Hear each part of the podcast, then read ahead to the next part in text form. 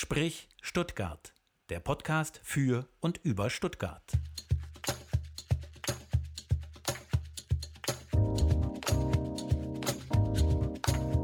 Sprich Stuttgart. Heute zu Gast Stefan Kaufmann. Sprich Stuttgart. Am Mikrofon Stefan Ferdinand und Linda Fricke. Herzlich willkommen zu einer neuen Folge von Sprich Stuttgart. Heute an einem besonders geschichtsträgigen Austragungsort. Und inwieweit der besonders ist für unseren heutigen Podcast-Gast, das wird sich erst im Laufe des Gesprächs herausstellen. Wir sitzen uns jetzt schon gegenüber mit unserem heutigen Gesprächspartner. Er wurde 1969 in Stuttgart geboren, ist heute aber auch über die Stadtgrenze hinaus bekannt und zwar insbesondere unter seinem Spitznamen Herr Wasserstoff. Warum einem Rechtsanwalt dieser Name verpasst wurde, das hat insbesondere mit seinem beruflichen Werdegang und gerade seinem politischen Werdegang zu tun. Er arbeitete neben seinem Jurastudium im Europäischen Parlament in Brüssel und Stuttgart und nach seiner Promotion und dem darauf folgenden Referendariat arbeitete er als Rechtsanwalt in unterschiedlichen Kanzleien. 2009 zog er schließlich als promovierter Volljurist mit Direktmandat von seinem Wahlkreis Stuttgart I in den Deutschen Bundestag ein. Dort war er bis Herbst diesen Jahres als Bundestagsabgeordneter für die CDU tätig und war da unter anderem für das Bildungs- und Forschungsausschuss und die Kommission Berufliche Bildung in der digitalen Arbeitswelt vom Deutschen Bundestag als Vorsitzender verantwortlich. 2020 schließlich im Juni wurde er Innovationsbeauftragter grüner Wasserstoff des Bundesministeriums für Bildung und Forschung. Und es, wieso es ihm gerade der grüne Wasserstoff angetan hat, das erzählt er uns hoffentlich in unserem heutigen Gespräch. Herzlich willkommen, wir freuen uns sehr, dass Sie da sind, Stefan Kaufmann. Ja, freue mich auch. Hallo Frau Fricke, Herr Ferdinand. Hallo. Und Ihnen hat es ja nicht nur der Wasserstoff bekanntlich angetan, sondern auch die Kultur. Und daher komme ich direkt zu meiner Einstiegsfrage. Welches war Ihr letztes Kulturereignis, das sich Ihnen nachhaltig eingeprägt hat? Oh, da gibt es natürlich jetzt ganz, ganz viele, aber das letzte, gar nicht lange zurück, äh, war die Wiederaufnahme von Dornröschen im äh, großen Haus jetzt. Äh, mhm leider mit äh, nur reduzierter Zuschauerzahl und einem Feueralarm mitten während dem äh, Blumenwalzer, einem Fehlalarm. Ja, ja, mussten dann alle raus und äh, die Damen dann in ihren Abendkleidern. Etwas frisch war es an dem Abend, aber nach einer Viertelstunde hatte die, ähm, äh, die Feuerwehr dann Entwarnung gegeben. Wir konnten wieder zurück. Aber ja, also Ballett ist immer wieder toll und Dornröschen, mhm. also in dieser Inszenierung von Heidi und Rose in dieser Ausstattung. Das ist äh, einfach schön, das kann man auch 40 Mal anschauen. Das ist immer noch schön und immer noch nicht kitschig. Also soweit, das war das äh, Jüngste, aber sonst gibt es natürlich ganz, ganz viele tolle, prägende Erlebnisse. Die Kultur hat es Ihnen angetan. Das hat man nicht so ganz auf dem Schirm, wenn man Ihre Vita liest, mhm. aber ich glaube, das ist schon sehr früh bei Ihnen mit äh, ein wichtiger Bestandteil mhm. gewesen, oder? Ja, in der Tat. Also ich war immer häufiger Konzertgänger, schon als mhm. Student äh, ganz oft in der Lederhalle gewesen oder auch äh, in Opernaufführungen, habe dann auch natürlich über persönliche Kontakte sehr früh ähm, Balletttänzer kennengelernt, ähm, Marcia Heide dann irgendwann, äh, Zinguridis, äh, und äh, dann auch ähm, bin wirklich eng befreundet mit Helene Schleidermann und ein paar anderen Opernsängerinnen und Opernsängern, bin so in diese Kulturszene dann auch mit reingekommen über eine Freundin, äh, die Lisi Fritzenschaft aus Feuerbach, äh, Modedesignerin, die jedes Jahr äh, unter anderem an Weihnachten einen Adventsempfang macht, wo dann auch wirklich die gesamte Stuttgarter Kulturszene kommt. Also äh, das ist natürlich eine persönliche Beziehung, aber wirklich auch eine Leidenschaft für Oper, für Ballett, für Konzert.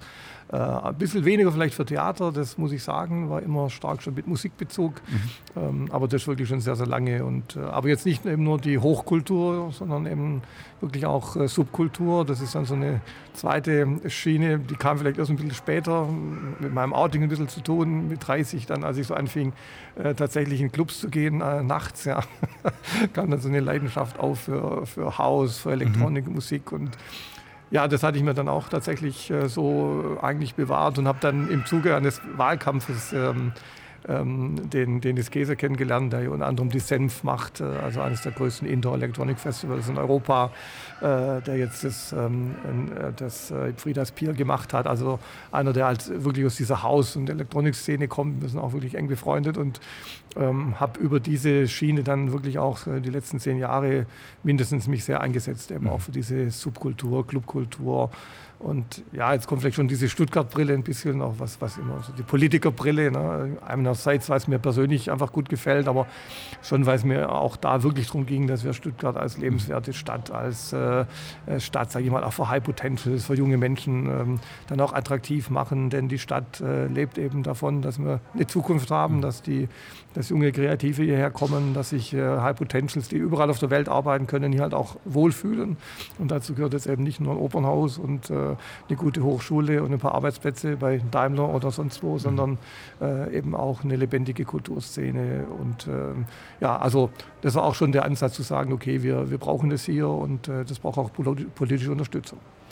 Das ist äh, spannend deshalb, weil man könnte ja auch meinen, ein äh, strategisch denkender Politiker, der schafft sich diese Themenbereiche drauf, weil das ist ja auch eine Klientel, auch eine Wählerklientel.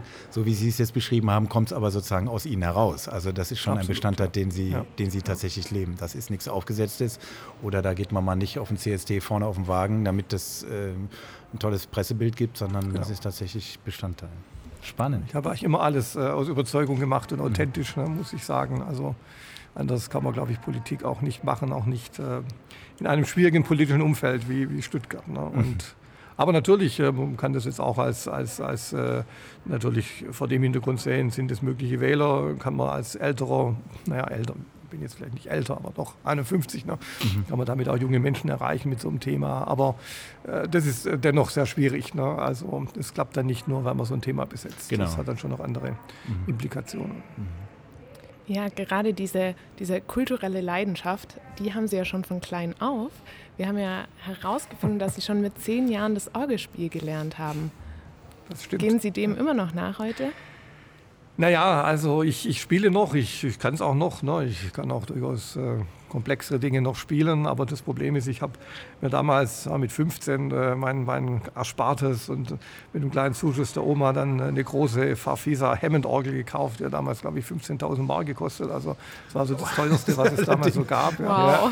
Ja, äh, mit allem Drum und Dran. Also die, die wiegt schon mal 200 Kilo, also die wiegt so viel wie ein Konzertflügel, dann nicht ganz so viel. Aber jedenfalls, man kann sie nicht so einfach transportieren. Und ähm, die steht jetzt tatsächlich immer noch bei meiner Mutter in Weil im Dorf, ähm, weil ich habe eine Dachgeschosswohnung, wo sie einfach jetzt auch vom, vom Stehen her ja keine richtige ja, Wand. Ja. ja. Und ähm, mhm. tatsächlich, ähm, ja, also insofern komme ich leider nicht äh, zum regelmäßigen Spielen, aber wenn ich zu Hause bin, mal und mal Zeit habe oder an Weihnachten, dann, dann spiele ich schon auch natürlich Orgel. Ich habe auch zwischendurch mal immer wieder auf Kirchenorgeln gespielt und ähm, ja, früher ja auch durchaus Konzerte gespielt oder bei mhm. Konzerten mitgewirkt. Äh, dann äh, von der Schule aus. Und äh, ja, es fällt mir tatsächlich ein bisschen. Jetzt war es zeitlich einfach auch schwierig. Ne? Mhm. habe immer noch so die Idee, mir ein Cembalo zu kaufen, weil ich das auch äh, sehr gern mag. Ne? Ähm, das werde ich irgendwann auch noch realisieren, aber vielleicht muss ich dann tatsächlich nochmal ne, noch mal die Wohnung wechseln.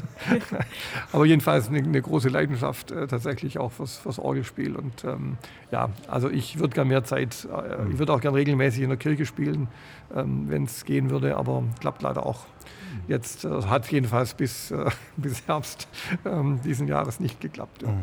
Mhm. Bevor wir hier weitermachen, das ist äh, super spannend schon, äh, machen wir am Anfang immer so einen kleinen Überblick, äh, indem wir kurz erklären, was Sprich Stuttgart ist und warum es uns gibt. Das ist mhm. eigentlich schnell gemacht.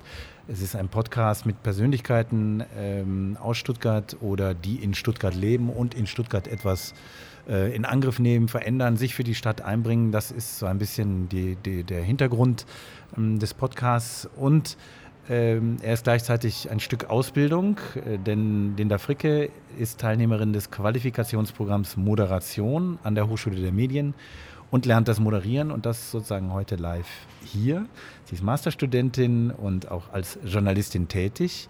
Schön, dass du da bist, Linda. Und wir haben natürlich viele Gäste schon gehabt. Und weil wir wissen, Herr Kaufmann, dass viele das erste Mal zuhören, weil Stefan Kaufmann heute zu Gast ist und die anderen noch nicht gehört haben, rattern wir einmal immer alle runter, die wir schon zu Gast hatten, mhm. um ein bisschen Lust zu machen äh, auf weiteres Hören. Wir hatten zu Gast, und das ist jetzt alphabetisch geordnet, Cem Arad, Muchterem Arras.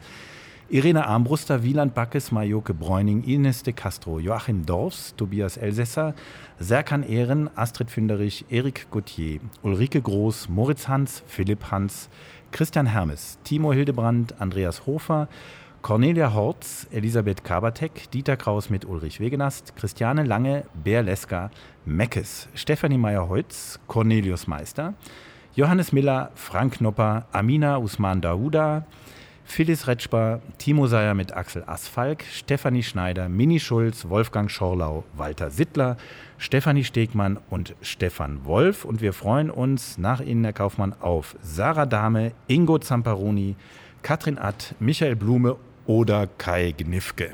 So, das war der Reigen. Fühlen Sie sich gut aufgehoben? Ich fühle mich gut aufgehoben. Äh, ein paar kenne ich tatsächlich nicht persönlich. Äh, mit ein paar bin ich sehr gut befreundet. Äh, die meisten kenne ich natürlich auch einige Gäste, aber einer, der ist immer derselbe geblieben, der Host des Podcasts.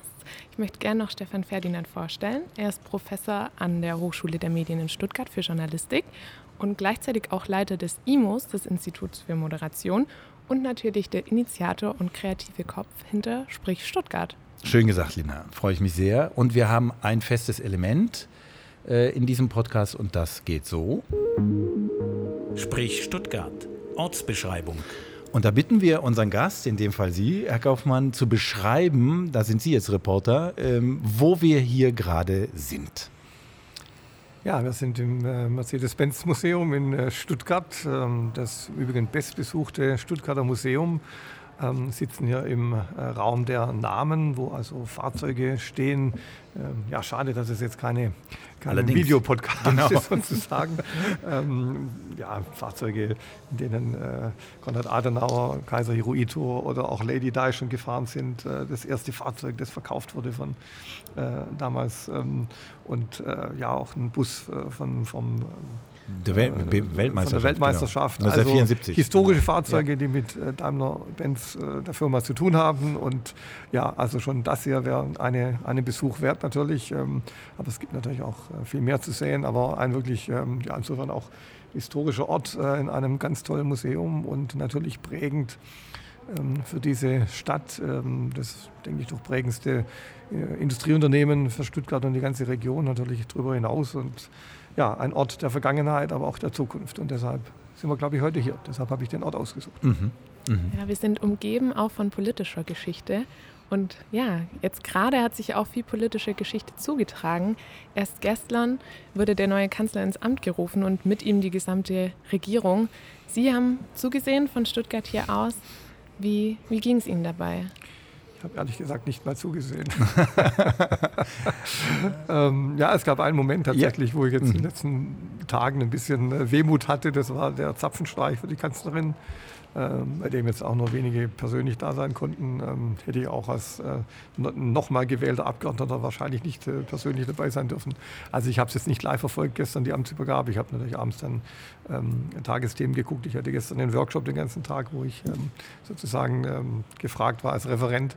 Ja, aber natürlich ähm, ein bisschen Wehmut ist schon dabei, aber ehrlich gesagt, vielleicht jetzt auch nochmal auf diese verlorene Wahl zu kommen, es schmerzt natürlich weniger, wenn man ein Regierungsamt hat und äh, dann nicht mehr gewählt wird und die Regierung auch wechselt. Ne? Mhm. Also es wäre jetzt äh, schwieriger gewesen, wenn wir in der Regierung geblieben wären. Ich aber nicht mehr Mitglied des Parlaments und dann ähm, ja, hätte ich vielleicht die Position trotzdem behalten. Aber wie auch immer, es ist ähm, es war jetzt eben ähm, so, dass nach 16 Jahren ja, wir, wir für uns auch ein bisschen verschlissen hatten als Union. Insofern konnte ich jetzt auch äh, den Wechsel akzeptieren, sage ich mal. Ne? Und äh, die Kanzlerin hat 16 Jahre einen super Job gemacht. Ähm, äh, insoweit war das natürlich schon auch jetzt ein historischer Moment gestern natürlich. Und heute Morgen jetzt Bilder gesehen, wie sie aus dem ähm, Kanzleramt verabschiedet wurde mit Blumenstrauß und unter Applaus der, großem Applaus der, der Mitarbeiter. der Mitarbeitenden des, ja. des Hauses. Also von daher, ähm, ja, da ist schon ein bisschen Wehmut dabei. Ne? Aber ich konnte jetzt auch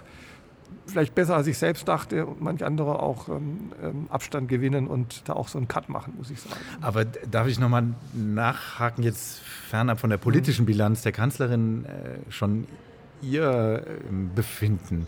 Also ich meine, so ein Parlament ist natürlich schon irgendwie etwas, äh, wenn man Politik macht, ist das das Herz des Ganzen. Mhm. Ähm, Sie sind äh, für die Demokratie eingestanden und sehen jetzt, wie da ein neuer Kanzler gewählt wird. Das ist mal mhm. unabhängig von der mhm. Parteiräson oder, oder, oder mhm. der politischen Farbe. Aber stellt man sich dann, dann nicht vor, Mensch, doch, da saß ich in der vierten Reihe, ja, hatte ich meinen Platz und äh Natürlich, ich meine, was am Anfang, denkt natürlich an den ersten Tag zurück, wenn man selber ins Parlament mhm. kommt und, und ich, das ist einfach was Großes. Ne? Man fühlt sich dann schon, hat schon so eine ja, so was Staatstragendes, mhm. Äh, was man dann so umgibt. Ne? Mhm. Man wirkt jetzt mit an der Gesetzgebung und ist äh, verantwortlich und ist toll Teil dieses Parlaments und äh, hat schon was natürlich. Mhm. Und dadurch denkt man zurück an diesen ersten Moment, äh, die, die, eigenen äh, Teilnahmen an Kanzlerwahlen. Ich war ja auch bei, glaube ich, drei Bundespräsidentenwahlen dabei. Ne? Also ja, und natürlich auch Momente, dann, wo der Papst mal gesprochen hat und so weiter. Also es sind schon, mhm.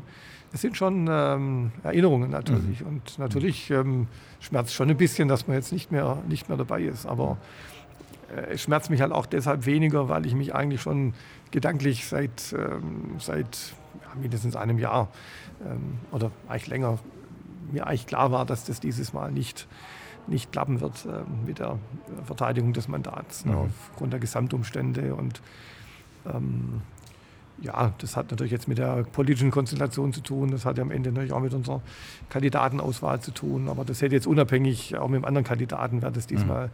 nicht zu gewinnen gewesen, weil einfach das Thema Klimaschutz so mit dominant war. Der Herausforderer eben zwar dreimal unterlegen war, aber dann doch jetzt ähm, ähm, ein starker Herausforderer war, keine Frage. Mhm.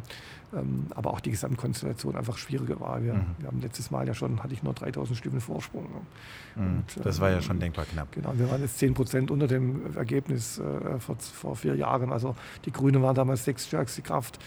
Also es war rein rechnerisch eigentlich nicht mhm. zu gewinnen, trotz allem, was man natürlich im Wahlkreis tut. Da kommen wir vielleicht noch Da drauf, kommen wir drauf, ja. sicher. Ja, ja, Nein, aber insoweit genau. Äh, hatte ich mich schon gedanklich eigentlich jetzt äh, darauf eingestellt. Mhm. Die einzige Fra Frage war ehrlich gesagt, äh, zieht die Liste oder zieht die Liste nicht? Kommt man vielleicht über die Liste dann noch rein?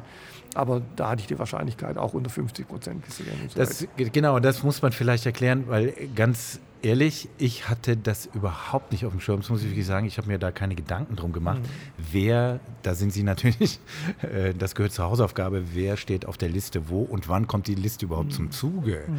Ja, und dann habe ich gedacht, ja, okay, das ist für die SPD, äh, ist die Liste wichtig. Mhm. Oder die anderen Parteien, für, mhm. für Sie jetzt in Baden-Württemberg oder für die CDU überhaupt gar nicht. Mhm. Äh, und das war mir so klar nicht, dass man im Prinzip entweder ganz oder gar nicht ins Rennen geht. Ne? Also, ja, das äh, ist letztlich eben so durch das Wahlrecht, weil wir eben doch die allermeisten äh, Wahlkreise gewinnen. Direkt und, äh, gewonnen, genau, ja. und die Liste zieht ja eigentlich nur dann, wenn eben jemand nicht direkt gewählt wird. Also in Niedersachsen, in Niedersachsen wären Sie wahrscheinlich eher reingekommen. Genau, oder? ja, genau. Da hätte es auf jeden Fall gereicht mit Platz ja. zwei.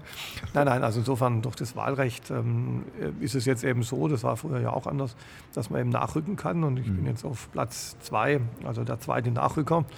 Das heißt, Ach, das jetzt, aber schon. Das ja, ja, das schon. Okay. Also das heißt okay. jetzt, wenn jetzt zwei Kolleginnen und Kollegen aus, von den 33 aus Baden-Württemberg, CDU-Kollegen, ähm, dann irgendwie sich beruflich verändern mhm. oder doch mal aus irgendeinem Grund aus dem Parlament ausscheiden, dann werde ich auch nachrücken ähm, sofort. Ähm, ich gehe auch ehrlich gesagt davon aus, dass das passieren wird in den nächsten mhm. vier Jahren, aber es ist natürlich erstmal nichts, mit dem, mit dem man Damit planen kann. Man nicht kann, planen, ja. Ich kann jetzt auch nicht zu Hause sitzen. Ja. Gut, ich kriege Übergangsgeld äh, mhm. ein Jahr lang ähm, also man könnte jetzt natürlich auch sagen, okay, jetzt mache ich ein Jahr lang nichts und warte mal, hoffe darauf, dass ob der einer am Schäuble vielleicht, ja, oder Wolfgang Schäuble vielleicht doch mal sagt. Äh, ja. Aber ähm, ja, wie gesagt, ich gehe nee, davon aus, ja dass es passiert, aber man mhm. kann es nicht planen und mhm. deshalb äh, geht mein Blick jetzt eben tatsächlich raus aus der Politik erstmal mhm. und ähm, ja. Im Wahlkreis 2, da hat es ja tatsächlich ein CDUler mhm. geschafft. Sehen Sie es dann doch als persönlichen Wettkampf zwischen Ihnen und Cem Özdemir, der dann eben einfach nicht so funktioniert hat, wie sie es sich gewünscht hätten? Ähm, Nein, das ist einfach ein anderer Wahlkreis. Ne? Stuttgart 1 war immer der schwierigste Wahlkreis. Ähm, man muss sich mal anschauen, der Cem Özdemir hatte schon letztes Mal bei der letzten Wahl, da hat ja auch die Anna Christmann im Nordwahlkreis kandidiert, 15 Prozent mehr, ne? weil er 10 Prozent über dem ähm, Zweitstimmenergebnis der Grünen war, damals schon. Und äh, die Anna Christmann ungefähr gleich. Ne?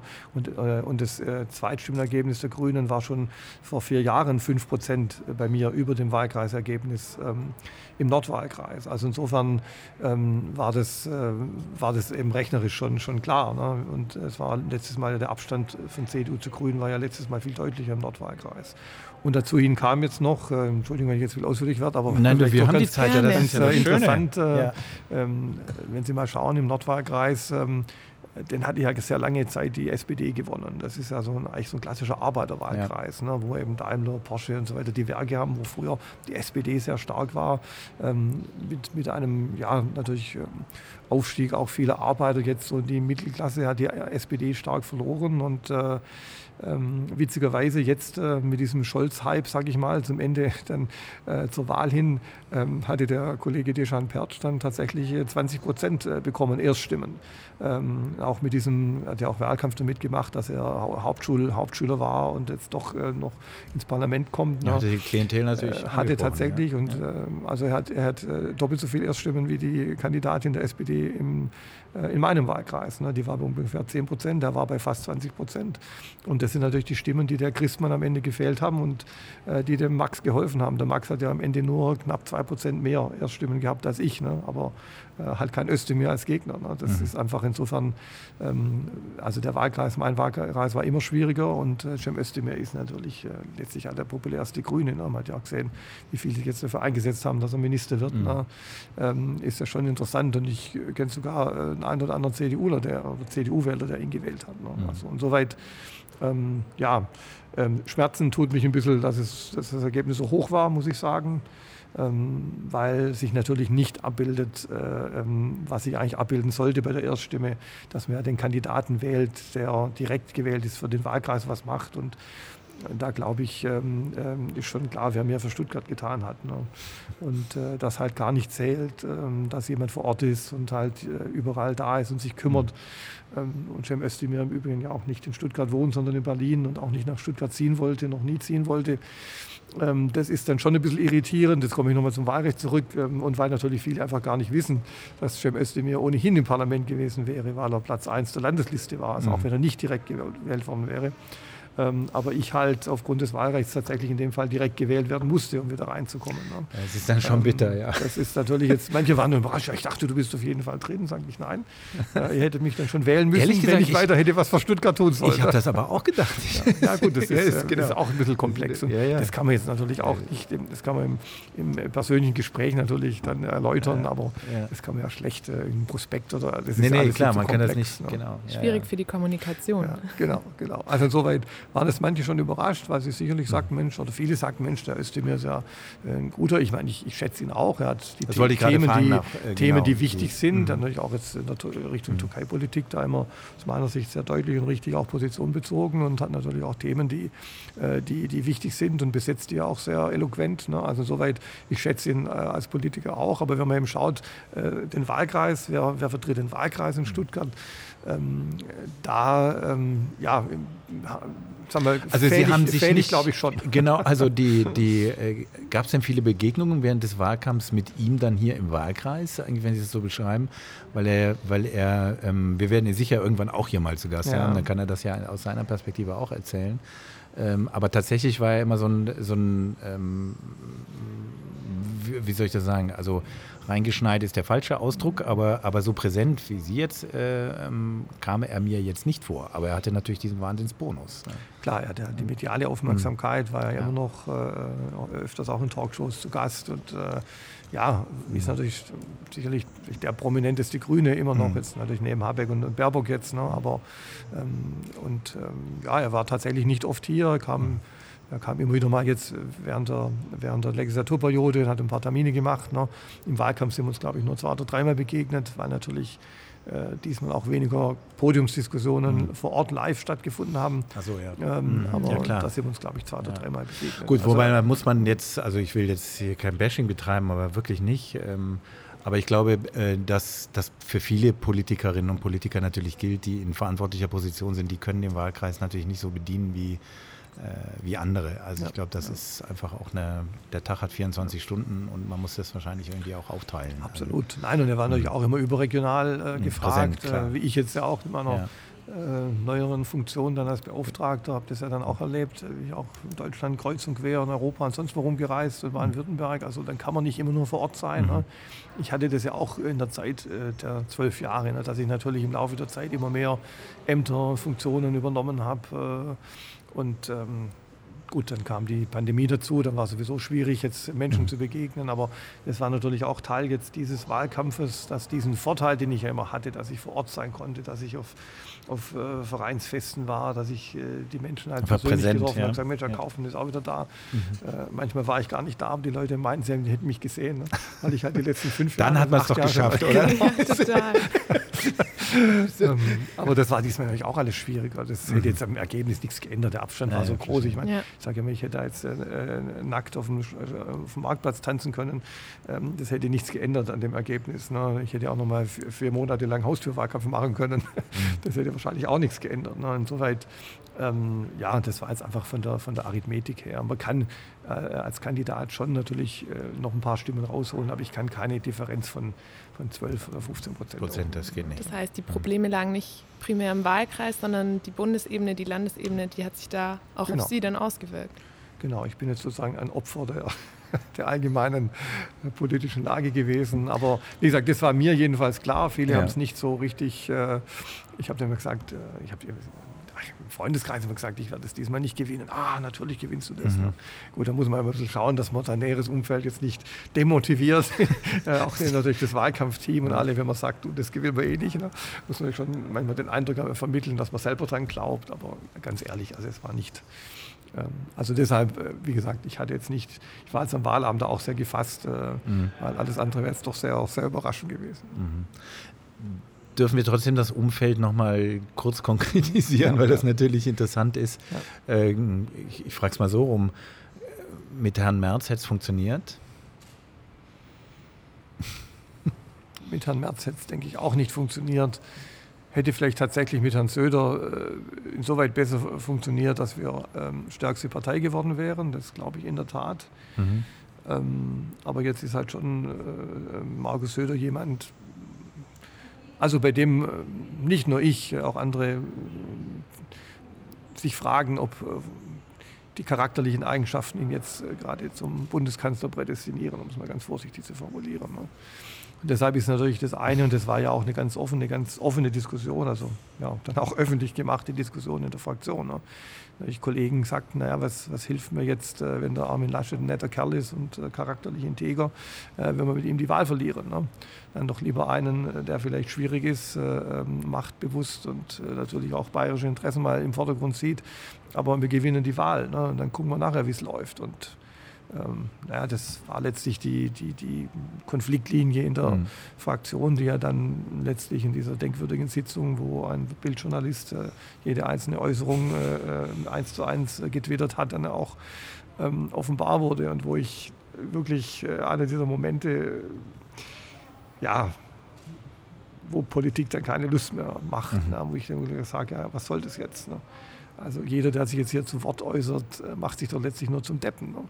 Äh, macht öffentlich, äh, für wen er ist. Äh, ähm, und das wird am Ende sowieso nichts äh, ändern, ne? weil klar war auch immer, solange Armin Laschet nicht freiwillig zurückzieht, wird er Kanzlerkandidat. Äh, und diese Taktik von Söder, ihn möglichst äh, großartig zu beschießen von allen Seiten ähm, und ihn zum Rückzug zu bewegen, um dann nachher der Kandidat zu werden, das ist offensichtlich gescheitert und hat uns natürlich nachhaltig geschadet. Mhm.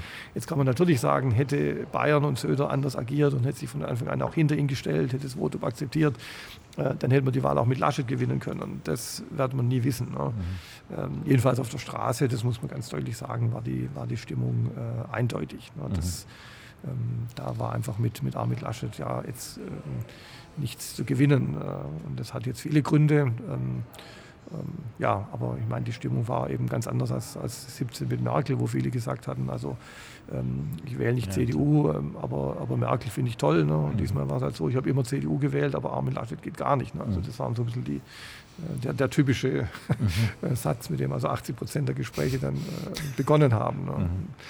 Jetzt habe ich ein bisschen kryptisch mit den Herrn Merz äh, ins Spiel gebracht, äh, schon aus dem Grund, weil die Landes-CDU, ich habe sozusagen zwei Schritte auf einmal gemacht, äh, sich ja sehr klar für Herrn Merz ausgesprochen hatte. Ähm, und wir ja jetzt wieder, oder die CDU ja jetzt wieder in der Situation ist, äh, diesmal ist es aber alles ein bisschen anders gelagert. Das würde ich gerne mal von Ihnen eingeschätzt wissen. Erstens, ist es, war es schlau äh, von der Landes-CDU, sich auf Merz festzulegen? Und wie sehen Sie, das sind zwei große Fragen, wie sehen Sie den Prozess jetzt, wo er ja wieder ähm, kandidiert, aber ähm, die Modalitäten ganz anders sind? Also ich finde, wenn man Befragungen hat und Mitglieder voten, dann braucht es kein äh, Votum eines äh, Landesvorstandes oder Landesverbandes, das auch nicht abgestimmt ist mit den Mitgliedern. Mhm. Äh, braucht es auch keine Empfehlung. Äh, es gab ja auch mehrere Empfehlungen äh, im Vorfeld. Ähm, und äh, ja, die Mitglieder wissen dann schon selber, was sie tun sollen. Ne? Ich gehe davon aus, dass Friedrich Merz bei dieser Befragung jetzt als Sieger hervorgeht. Ähm, finde aber auch, dass er eigentlich so mit seiner Art, wie er Politik denkt, versteht und kommuniziert, eigentlich zehn Jahre zu spät ist. Ne? Mhm. Darf das drei Anläufe brauchen? Das muss der Kandidat und diejenigen, die ihn dann unterstützen, selber wissen. Ja. Aber da kann man ja schon ein, ein bisschen heraushören, ähm, oder ich frage mal anders. Sie haben ja jetzt, äh, Sie sind gezwungenermaßen äh, jetzt aufgefordert, jüngeren Platz zu machen. Gleichzeitig nehme ich aber wahr, das machen sie auch durchaus bewusst und gar nicht mal mhm. ungerne. Ähm, andererseits gibt es aber Strömungen in der Partei, die einen anderen Weg gehen und Herr Merz steht dafür. Mhm. Ja, also gut, es ist ja nicht nur das Alter. Es kommt natürlich jetzt auch dazu, ich kenne natürlich Helge Braun schon sehr lange, weil ich mit ihm zusammen jetzt halt auch diese Zeit im Bundestag erlebt habe und natürlich auch seinen, seinen Aufstieg jetzt verfolgt habe. Äh, Norbert Röttgen, wir verstehen uns persönlich einfach auch sehr gut. Äh, ich schätze ihn auch. Ähm, ich habe jetzt nicht diese NRW-Brille, wo er ja durchaus umstritten ist aufgrund seiner, ähm, seiner ähm, ja, wie er das damals gehandelt hat, sage ich mal, rund um seine Kandidatur. Mhm ich schätze ihn einfach als Mensch. Ich glaube, er hat den richtigen politischen Kompass. Es geht jetzt nicht nur um Personen, es geht ja auch um, um Richtungen. Ne? Und diese Richtungen, die jetzt eben ein Teil der CDU ähm, einschlägt und damit dabei eben auf Friedrich Merz hofft, das ist aus meiner Sicht eben eine, ähm, ja, ich will jetzt nicht sagen Sackgasse, aber ich glaube, es trägt nicht äh, auf Dauer. Und ähm, Deshalb ist gar nicht mal eine Frage des Alters, es mhm. ist einfach eine Frage der politischen Verortung. Und die ist bei Friedrich Merz einfach deutlich konservativer, ähm, als jetzt bei Helge Braun oder ähm, Norbert Röttgen ist. Ne? Und ich sehe die CDU eben als Partei der Mitte. Äh, ich glaube auch nicht, dass wir jetzt an diesem konservativen Rand äh, Stimmen zurückholen. Ich glaube vor allem nicht, äh, dass wir äh, ehemalige AfD-Wähler hier in großem Maße wieder zurückholen. Äh, ich sehe schon, dass wir Wähler ins Nichtwählerlager auch verloren hatten, die tatsächlich jetzt mit diesem sehr mietigen liberalen Kurs der Kanzlerin Probleme hatten. Und das hat sich natürlich verstärkt 2015 mit der Flüchtlingskrise, als ja wirklich dann auch ein, äh, ja, eine Front durch die Partei ging. Ne? Und das hat sich seither ehrlich gesagt auch nicht wirklich ähm, äh, völlig gelegt. Also wir haben mhm. immer noch natürlich einen Teil der seit 2015 äh, äh, ganz massiv eben auch dann Richtung Werteunion und ähm, gegen diese merkelische Politik der Mitte dann agiert hat. Und ja, ähm, das ist jetzt eben der Teil der Partei, der gerade etwas Oberhand zu gewinnen scheint. Das war im Übrigen in Stuttgart auch nicht so viel anders. Also haben sie jetzt nicht die, die, Oberhand, aber es gibt natürlich Mitglieder, die dann schon sehr deutlich sich hier auch kritisch positioniert haben und natürlich viel Sympathie Richtung Werteunion. Und ja, das ist tatsächlich, das sind jetzt äh, Richtungsfragen, die man hier diskutieren muss. Kann man die denn überhaupt lösen? Das frage ich mich immer. Ist das machbar? Also nehmen wir mal Stuttgart als Beispiel. Sie haben sich ja da auch äh, positioniert und gesagt, wir sind in den Städten und Stuttgart als größte Stadt in Baden-Württemberg eigentlich nicht zeitgemäß aufgestellt, wenn ich das richtig mhm. äh, wahrgenommen habe. Das spricht ja genau für diesen, äh, für diesen Richtungsstreit, will ich es nicht nennen, sondern das ist ja eine Kulturfrage.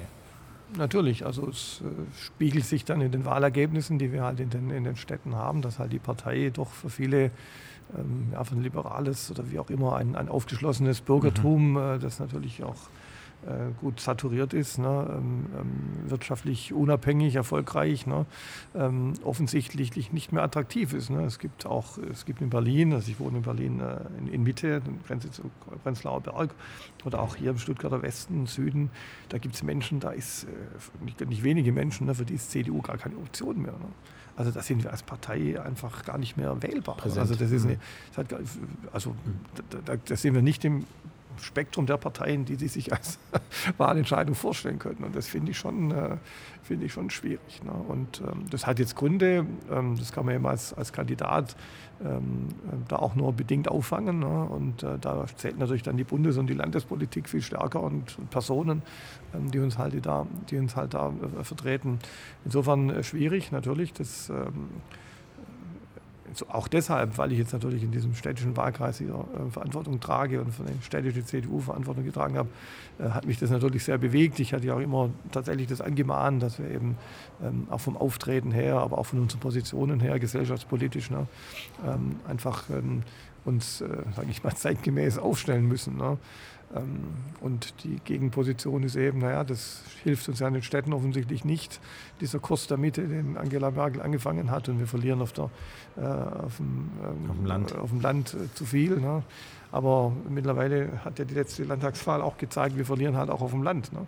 Das ist ja kein städtisches Phänomen. Wir verlieren ja gerade überall, ne? weil diese Entwicklung natürlich jetzt auch die Großräume und auch irgendwann die ländlichen Räume erreichen. Ne? Und insofern muss uns das schon zu denken geben. Also Insoweit äh, ist natürlich jetzt diese Personalentscheidung von den Bundesvorsitzenden schon eine sehr wichtige Entscheidung. Aber ehrlich gesagt, äh, für mich ist auch nur, ähm, wer auch immer das wird, ein Übergangskandidat. Also das wird jetzt eine Zeit des Übergangs, glaube ich, ähm, die nächsten Jahre. Und ähm, da wird es dann auch nochmal äh, Disruptionen geben. Inwiefern? Ja, ich glaube einfach, dass, dass der nächste Bundesvorsitzende jetzt nicht, äh, nicht sehr dauerhaft im Amt bleiben wird. Weil sich zu viel in der Partei tut? Ja, was ich jetzt natürlich auch, ja, weil, weil diese Diskussionen natürlich weitergehen mhm. werden und äh, ähm, weil auch ein Friedrich Merz, äh, fürchte ich, wenn er dann gewählt wird, eben mit dem Kurs äh, ähm, jetzt nicht die ganze Partei hinter sich bringen wird. Mhm. Und ja, ich hoffe jetzt nicht, dass so eine Phase wird, wie sie die SPD hinter sich hat. Das wollte ich gerade sagen. Im Prinzip verziehen Sie gerade das nach, was die SPD äh, in den letzten Jahren durchlebt hat. Ne? Also das ist durchaus die Gefahr, die wir da ja. sehen müssen, klar. Ähm, ähm, also ich wünsche mir natürlich, dass wir jetzt äh, uns hinter dem Vorsitzenden dann versammeln. Klar, dass auch jeder dann auch seine persönlichen ähm, ähm, äh, Eitelkeiten dann zurückstellt. Ähm, aber natürlich muss man äh, trotzdem nochmal über die, die Ausrichtung dann diskutieren. Das soll ja die, wir haben ja diesen Grundsatzdiskussionsprozess haben wir ja dann eigentlich gestoppt. Ja. Ähm, ähm, irgendwann im, während der Pandemie. Das soll jetzt ja neu aufgesetzt werden. Da ist jetzt der Carsten Linnemann dafür vorgesehen. Ist natürlich jetzt auch wieder eher ein Vertreter des ähm, äh, des wirtschaftskonservativen Flügels, sage ich mal, äh, muss man eben schauen, wo das dann am Ende rausläuft. Ne? Aber natürlich jetzt äh, die Wahl eines Vorsitzenden wird jetzt nicht diese inhaltlichen Diskussionen beenden und ähm, die werden weitergeführt und ähm, ist die Frage natürlich auch des Stils, wie man die Diskussionen mhm. führt. Mhm. Man sollte vor allem jetzt nicht immer ähm, nicht jede Gremiensitzung öffentlich führen und da fängt es natürlich nochmal an, dass auch wirklich Sitzungen vertraulich bleiben äh, und da haben wir schon noch einige jetzt Baustellen auch zu bearbeiten. Mhm. Also diese, äh, wie bewerten Sie jetzt die Wahl, also diesen Partizipationsprozess? Das ist ja eigentlich mhm. auch extrem ungewöhnlich. Das ja. machen Sie jetzt in der CDU auch zum ersten Mal. Ich habe so ein bisschen in der Draufsicht das Gefühl, man delegiert das Problem ein bisschen weg, weil, mhm. weil man selber diese gespaltene Situation mhm. nicht in den Griff kriegt. Jetzt sollen mal die Mitglieder her. Bei der SPD war das ja durchaus ähnlich ja. vergleichbar. Gut, ich meine, die, die Parteien haben sich schon verändert. Ähm, ich hatte ja auch damals, als ich 2011 gewählt wurde, dann hier als Kreisvorsitzender, war ja auch ein ähm, zentrales Thema damals, damals gewesen von der Delegiertenpartei zur Mitgliederpartei. Ne? Also wir haben ein Delegiertensystem, wie manche Kreisverbände immer noch, also dass eben auf die Landes- ähm, aber auch auf die Kreisparteitage dann nur gewählte Delegierte kommen mhm. können. Also das heißt, ein Ortsbezirk Weil im Dorf oder Sillenbuch wählt äh, je nach Größe der Gruppe äh, dann auf zehn Mitglieder einen Delegierten und der darf dann auf den Kreisparteitag, wo dann äh, entsprechend die Personalentscheidungen getroffen werden, wo der Kreisvorsitzende gewählt wird, wo die Mandatsträger gewählt werden, also die Kandidaten für die, für die Bundestags und so weiter.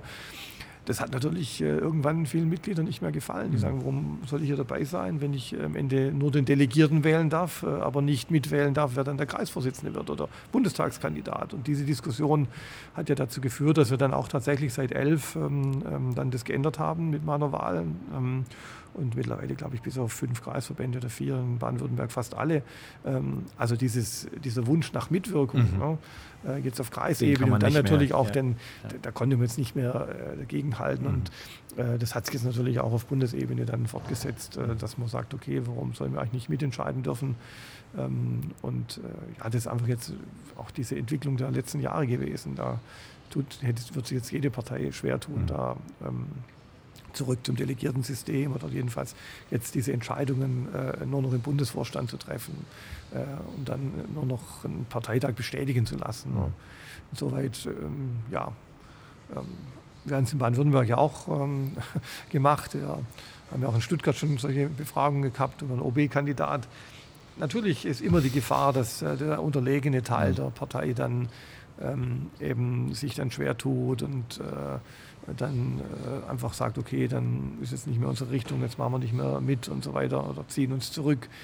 Das ist eben die Gefahr. Ne? Und natürlich auch die Art und Weise, wie so eine Auseinandersetzung jetzt äh, geführt wird. Ich finde, da haben wir gelernt jetzt. Ähm, also ich fand jetzt schon die letzte ähm, Befragungen ähm, sind äh, also sehr fair gelaufen. Ähm, also auch jetzt der Umgang unter den Kandidaten, auch wie, das, wie so kommuniziert wird. Also ich finde, da haben wir jetzt schon auch als Partei gelernt, äh, dass jetzt nicht die, ich meine, oft sind sie dann nicht die Kandidaten selber, sondern die Truppen. Ne? Mhm. Die, jeder hat ja sein Team und seine, seine Mitstreiter. Mitstreiterinnen, äh, die dann natürlich zum Teil dann auch äh, versuchen, dann über entsprechende Kampagnen äh, auch sag mal, oder versucht haben, in früheren Zeiten dann auch persönlich zu diskreditieren. Das war ja gerade hier mhm. in Baden-Württemberg Auseinandersetzung Oettinger Schawan damals ja schon fast ein bisschen ein Tiefpunkt, der dann auch lange nachgewirkt hat. Ja, das war quasi traumatisch. Mit, mit persönlichen Verletzungen ja. dann auch. Und das hat sich schon, finde ich, jetzt äh, ähm, verändert. Ähm, also ich finde, das äh, kommt jetzt so nicht mehr vor. Ne? Also da hat sicherlich auch die Partei, haben alle gelernt, ne? ähm, dass man zumindest jetzt das Ganze fair macht und äh, ähm, ja, und dann, äh, dann eben eine Entscheidung kommt, aber dann eben keine Verletzungen zurückbleiben. Mhm. Ne? Mhm. Klar, dass der eine Teil dann eben immer ähm, sagt, okay, ich hätte mir jetzt ein anderes Ergebnis gewünscht, das ist klar. Ne? Und Diskussionen, wie gesagt, werden auch nicht aufhören, aber dass man eben respektiert, dass jetzt eben einer demokratisch hier gewählt wurde von der Mehrheit der Partei. Ähm, ähm, und äh, dass man dann zumindest eben die Diskussionen dann äh, eben auch sachlich führt und, und mhm. Äh, dann schon auch akzeptiert, dass eben jetzt einer mal gewählt wurde. Ne? Aber wie gesagt, ich glaube jetzt nicht, dass der, dass der Kandidat jetzt der Kandidat für die nächsten zehn Jahre wird, der jetzt gewählt wird. Ne? Fehlt es da an einem Kandidat aus dem Süden, insbesondere aus Baden-Württemberg? Jetzt, wenn wir uns anschauen, woher die Kandidaten kommen, dann lässt sich da ja eine Gleichheit feststellen. ja, diese, diese Dominanz jetzt natürlich von, von Nordrhein-Westfalen, jetzt mit, mit, äh, mit Hessen noch dazu, mit dem Helge Braun, aber äh, ist natürlich schon äh, etwas irritierend gewesen, ne? dass jetzt wirklich gar niemand äh, aus anderen Bundesländern äh, da sein Rut in den Ring wirft oder auch äh, für viele gar nicht in Betracht kommt, mhm. dass jetzt alles NRWler sind, auch ja, es gab ja auch noch mehr, mehr Interessentenkandidaten. Und also dass also NRW da immer so dominant ist. Ne? Das ist schon etwas irritierend, ähm, aber hat natürlich schon auch damit zu tun, dass wir es in den letzten Jahren nicht mehr geschafft haben, in Baden-Württemberg ähm, ja, bundesweit sichtbare ähm, ähm Personen hervorzubringen, mhm. denen man zumindest auch zutrauen würde. Ne? Gilt es aber nicht nur für Baden-Württemberg, ähm, muss man mal sehen, wenn man jetzt eben die Ministerpräsidentenriege sich anschaut. Äh, früher waren das ja immer potenzielle Kanzlerkandidaten. Ne? jetzt auch mal unsere anschaut, aber auch die anderen Parteien, das sind einfach äh, andere Persönlichkeiten. Ne? Das sind oft ähm, jetzt Persönlichkeiten, denen man schon zutraut, Landesvater zu sein, mhm. Landesmutter, aber äh, wo man irgendwie den Sprung jetzt vom Land in den Bund irgendwie nicht so sieht. Ne? Ähm, das finde ich schon ganz spannend. Also das gilt jetzt ja auch von Hasselhoff oder in Bouffier, wo man auch irgendwie nicht so denkt, das ist jetzt der geborene Kanzlerkandidat mhm. oder äh, Bundesvorsitzende. Ne? Das ist schon, also trifft jetzt nicht nur Baden-Württemberg, sage ich mal. Aber natürlich, ähm, als Baden-Württemberger sieht man das noch etwas deutlicher und schmerzt dann natürlich auch ja. etwas mehr, weil wir ja früher schon tatsächlich bundespolitisch äh, eine andere und eine wichtige Rolle gespielt haben. Das ja. ist sicherlich so. Also Sie haben mal, das habe ich mir rausgeschrieben, weil ich das ein, äh, äh, ein äh, beeindruckendes Zitat fand. Die Landes-CDU hat sich verzwergt, haben Sie sogar mal formuliert. Also das steckt ja da auch ein bisschen mit drin. Mhm. Was meinen Sie mit verzwergen? Naja, gut, also liegt es halt an der fehlen Persönlichkeiten, fehlen Personen, die da diesen. Wir, wir, sind natürlich jetzt immer, ähm, immer kleiner geworden. Ne? Also mhm. einfach die Bedeutung, die wir früher hatten, auch bundespolitisch, auch in der Fraktion im Übrigen, ähm, das hat sich schon deutlich verändert. Und äh, natürlich, wir haben jetzt nicht mehr äh, diese starken Wahlergebnisse. Früher mit über 40 Prozent hat man natürlich auch was auf die Waage gebracht, hat natürlich auch dann der Landesvorsitzende, der Ministerpräsident entsprechendes Gewicht. Seit diesen Koalitionen jetzt mit den Grünen ähm, sind wir ja noch schwächer jetzt geworden in der letzten Regierung. Mhm. Also nicht geschafft, uns da auch in der Regierung zu profilieren, sage ich mal. Ähm, ja, also das meine ich jetzt mit, mit äh, verzwergt. Ne? Mhm. Ähm, und ähm, ja, es hängt natürlich auch mit Personen zusammen. Ähm, jetzt äh, ganz interessant in dieser Wahl, in dieser Bundestagswahl, ähm, etwas Aufwind für Baden-Württemberg, weil wir durch die Gesamtkonstellation, weil eben die SPD jetzt doch ähm, äh, stärkste Partei geworden ist, dann weniger äh, Wahlkreise verloren haben ähm, und natürlich jetzt der Landesverband sind mit den meisten Direktmandaten. Äh, in vielen anderen mhm. Landesverbänden haben ja die SPDler deutlich mehr Direktmandate gewonnen. Ähm, insofern ist Baden-Württemberg da jetzt natürlich etwas gestärkt, weil wir innerhalb der Fraktion natürlich sehr viele direkt gewählte Kolleginnen und Kollegen haben. Also insoweit jetzt eine gewisse Stärkung auch und man sieht es ja auch so ein bisschen jetzt in den Fraktionen, in den Besetzungen, die demnächst kommen. Und im Übrigen auch in der Ampelregierung jetzt ähm, haben wir fast doppelt so viele Staatssekretäre wie bisher. Ne? Das ist auch ganz interessant. Äh, jetzt nicht als CDU, aber als Baden-Württemberg. Das mhm. ist mal die gute Botschaft. Man muss es sich manchmal auch schön rechnen. Ja, genau. ja. Genau. Wir können dieses Thema Politik, zur OB-Wahl kommen wir gleich noch, äh, da sind wir ja mehr bei Stuttgart, aber wir können das ähm, Thema Politik gerne originell abschließen, weil wir uns überlegt haben, also jetzt sind Sie zwar nicht mehr im Bundestag, aber hier in diesem Daimler-Museum dürfen Sie sich jetzt mal als Kanzler fühlen, weil wir haben nämlich dieses Auto hier, diesen Mercedes da stehen, das ist der Adenauer Mercedes, also mit mhm. dem Adenauer äh, bis zum Schluss, das ist sein letzter äh, ist er damit rumgefahren. Ähm, er ist damit auch noch oder wurde chauffiert, er ist ja nie selbst gefahren, er hatte, mhm. glaube ich, gar keinen Führerschein. Ähm, äh, worden äh, in seinem privaten Wohnsitz bei Königswinter. Deswegen mhm. trägt er das Kennzeichen SU, das steht für ja. Siegburg. Ja. Und das Tolle ist, das Mercedes-Benz-Museum hat uns, äh, Danke gehen, äh, Grüß, Grüße und ein Dankeschön geht raus, hat uns das nämlich ermöglicht gemacht, dass Sie, Herr Kaufmann, im Fond dieses Mercedes jetzt Platz nehmen dürfen und sich als Kanzler fühlen dürfen. Wenigstens einmal ganz einmal, kurz. Ja. ja. einmal, das machen wir jetzt mal. Genau, dann stehen wir doch mal auf und Sie dürfen zu diesem wunderbaren Fahrzeug gehen. Müssen wir die Kopfhörer ausziehen? Der Fond hinten ist offen, genau. Dürfen Sie also jetzt hier mal hineinsetzen. Genau, es ist sehr weich gefedert. Er hat hinten Platz genommen. Wir können einen Blick nach vorne werfen. Tatsächlich befindet sich dort auch ein Autotelefon. Ja, das ist ja absolut damals, habe ich nämlich gerade auch gesehen, sein Telefon. Muss ich gerade mal schauen. Das, ah ja, ah, jetzt, ja, ja, ja. Das konnte man dann nach hinten durchgeben. Genau. Ein genau. Ventilator ist auch noch. Ein Ventilator, das äh, ist sehr schön. Ja, es hat schon was. Ne? Also, Fühlt es sich an? Hm, ein bisschen weich. Äh, ich für längere Strecken, äh, ja, so ein bisschen wie ein Sofa halt, ne? wie, so ein, wie so ein Sofa in den 60er Jahren halt auch gepolstert war. Ne? Aber es ist natürlich schon ein besonderes, äh, besonderes Gefühl, in diesem Auto zu sitzen. Ja. Freue mich, dass das Museum das ermöglicht hat.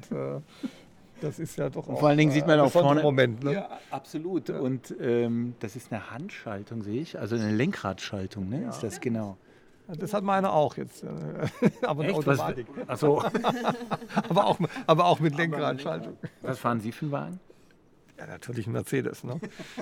Kann sich ja als Stuttgarter Abgeordneter kein anderes Auto kaufen. Das ja, ja, oder ein Porsche, aber das kommt wahrscheinlich nicht. Ja, so ein Porsche wäre schon schwieriger. Ja. Das äh, hatte ich mir tatsächlich nicht ernsthaft überlegt. Aber Passt nicht zur schwäbischen Mentalität wahrscheinlich. zur Sparsamkeit. Oder? Arnulf Klett leisten, im Porsche rumzufahren damals. Ja, aber ne? das ist ja auch schon ein paar Jahrzehnte her, genau. Ja, ja aber in der Tat, ähm, Porsche wäre schon wieder zu viel. Ne? Aber ein Daimler und Mercedes, das muss dann schon sein als Stuttgarter Abgeordneter, finde ich. Ne? Ich hätte ja, ja gerne jetzt den FCL gefahren, aber das ist ein anderes Thema. Da kommen, da wir, kommen wir noch drauf. Da kommen wir noch drauf. Aber ist auf jeden Mr. Fall Wasserstoff, genau. Das, das haben das Gefühl, ja. ja. so, dann äh, freuen wir uns, dass Sie wenigstens einmal kurz sich wie Adenauer fühlen durften als die CDU-Welt noch ganz in Ordnung war. Als alles in Ordnung war, genau.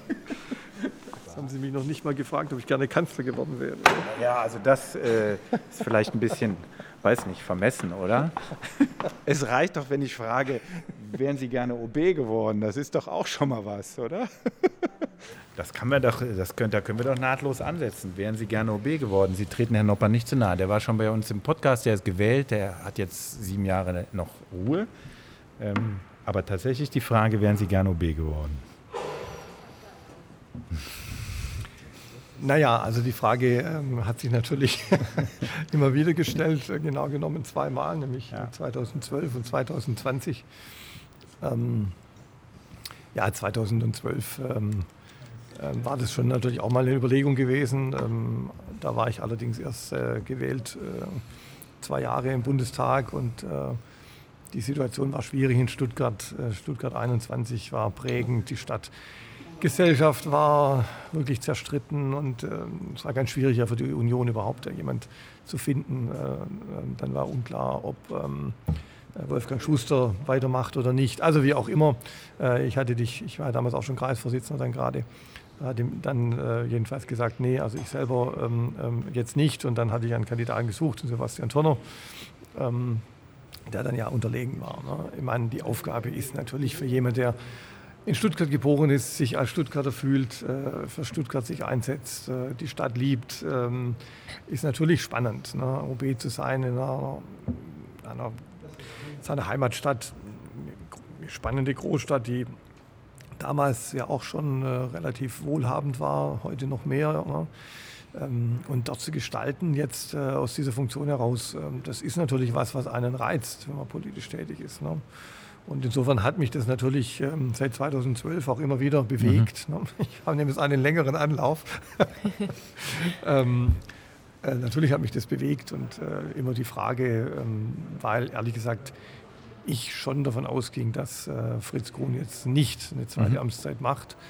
Er hat mir irgendwann mal erzählt im persönlichen Gespräch, also wissen Sie, Herr Kaufmann, wenn es nur vier Jahre wären, dann hätte ich es vielleicht gemacht. Mhm. Aber acht Jahre war mir jetzt auch zu viel. Ne? Mhm. Aber die Partei war total überrascht, tatsächlich, die Grünen. Ne? ähm, aber jedenfalls, so ist die Geschichte. Ob das wirklich so ja, stimmt, ja. weiß man ja auch nicht. Ja, gut, die Auswahl der Kandidatin spricht schon dafür, dass sie überrascht waren, sonst mhm. hätten sie vielleicht sich besser vorbereitet. Ne? Also, okay. aber zurück äh, zu mir. Nein, also das hat mich natürlich dann schon äh, beschäftigt. Ich habe mich ja immer wirklich äh, auch als Wahlkreisabgeordneter ja. verstanden, der, der, sich, der auch wirklich hier präsent ist und was für Stuttgart tut. Ne? Insofern äh, drängt sich das natürlich auf. Ne? Ähm, zumal ich dann davon ausging, dass 2020 ähm, ähm, eben auch dann, dann Fritz Kuhn aufhört. Aber in der Tat, je näher dann dieser Termin rückte, sag ich mal, und die Entscheidung auch rückte, desto äh, schwerer tat ich mich dann tatsächlich auch. Ähm, jetzt mich klar, ähm, mich klar dazu zu bekennen. Ne? Ich mhm. habe dann natürlich Signale gesendet, ich überlege mir das und ich habe mir es auch wirklich überlegt. Habe natürlich dann auch ähm, viele, also wirklich sehr, sehr viele Signale aus der Stadtgesellschaft bekommen, sage ich mal, ganz viel außerhalb der CDU, ne? mhm. äh, natürlich Kulturszene, also ganz, ganz viele Menschen, mhm. die gesagt haben, Mensch, du bist der Richtige, du musst kandidieren, äh, ähm, äh, Kuhn geht gar nicht und, und äh, ähm, du, na, und war dann tatsächlich ähm, in der Phase, sage ich mal, 18, 17, 18, wo ich dachte, okay, das könnte jetzt äh, was sein, das will ich jetzt eigentlich auch. Ähm, oder kann es mir jedenfalls vorstellen. Habe dann aber dann doch gemerkt, ja, also es gibt noch ein paar Leute in der CDU, die das partout nicht wollen. Ne? Mhm. Das war schon, das, meine, die, die, die, es gibt ja Menschen, die, die gingen davon aus, äh, eigentlich seit 2012, dass ich 2020 Kandidat werden will als mhm. Abgeordneter, als Kreisvorsitzender. Ne? Ähm, und die auch dann relativ früh schon immer Signale gesendet haben. Also äh, ähm, braucht einen anderen Kandidaten, braucht jemand mit Bürgermeistererfahrung. Ne? Diese ganzen Sprüche, ne? ähm, die ich dann irgendwann auch nicht mehr hören konnte, ehrlich. Ne?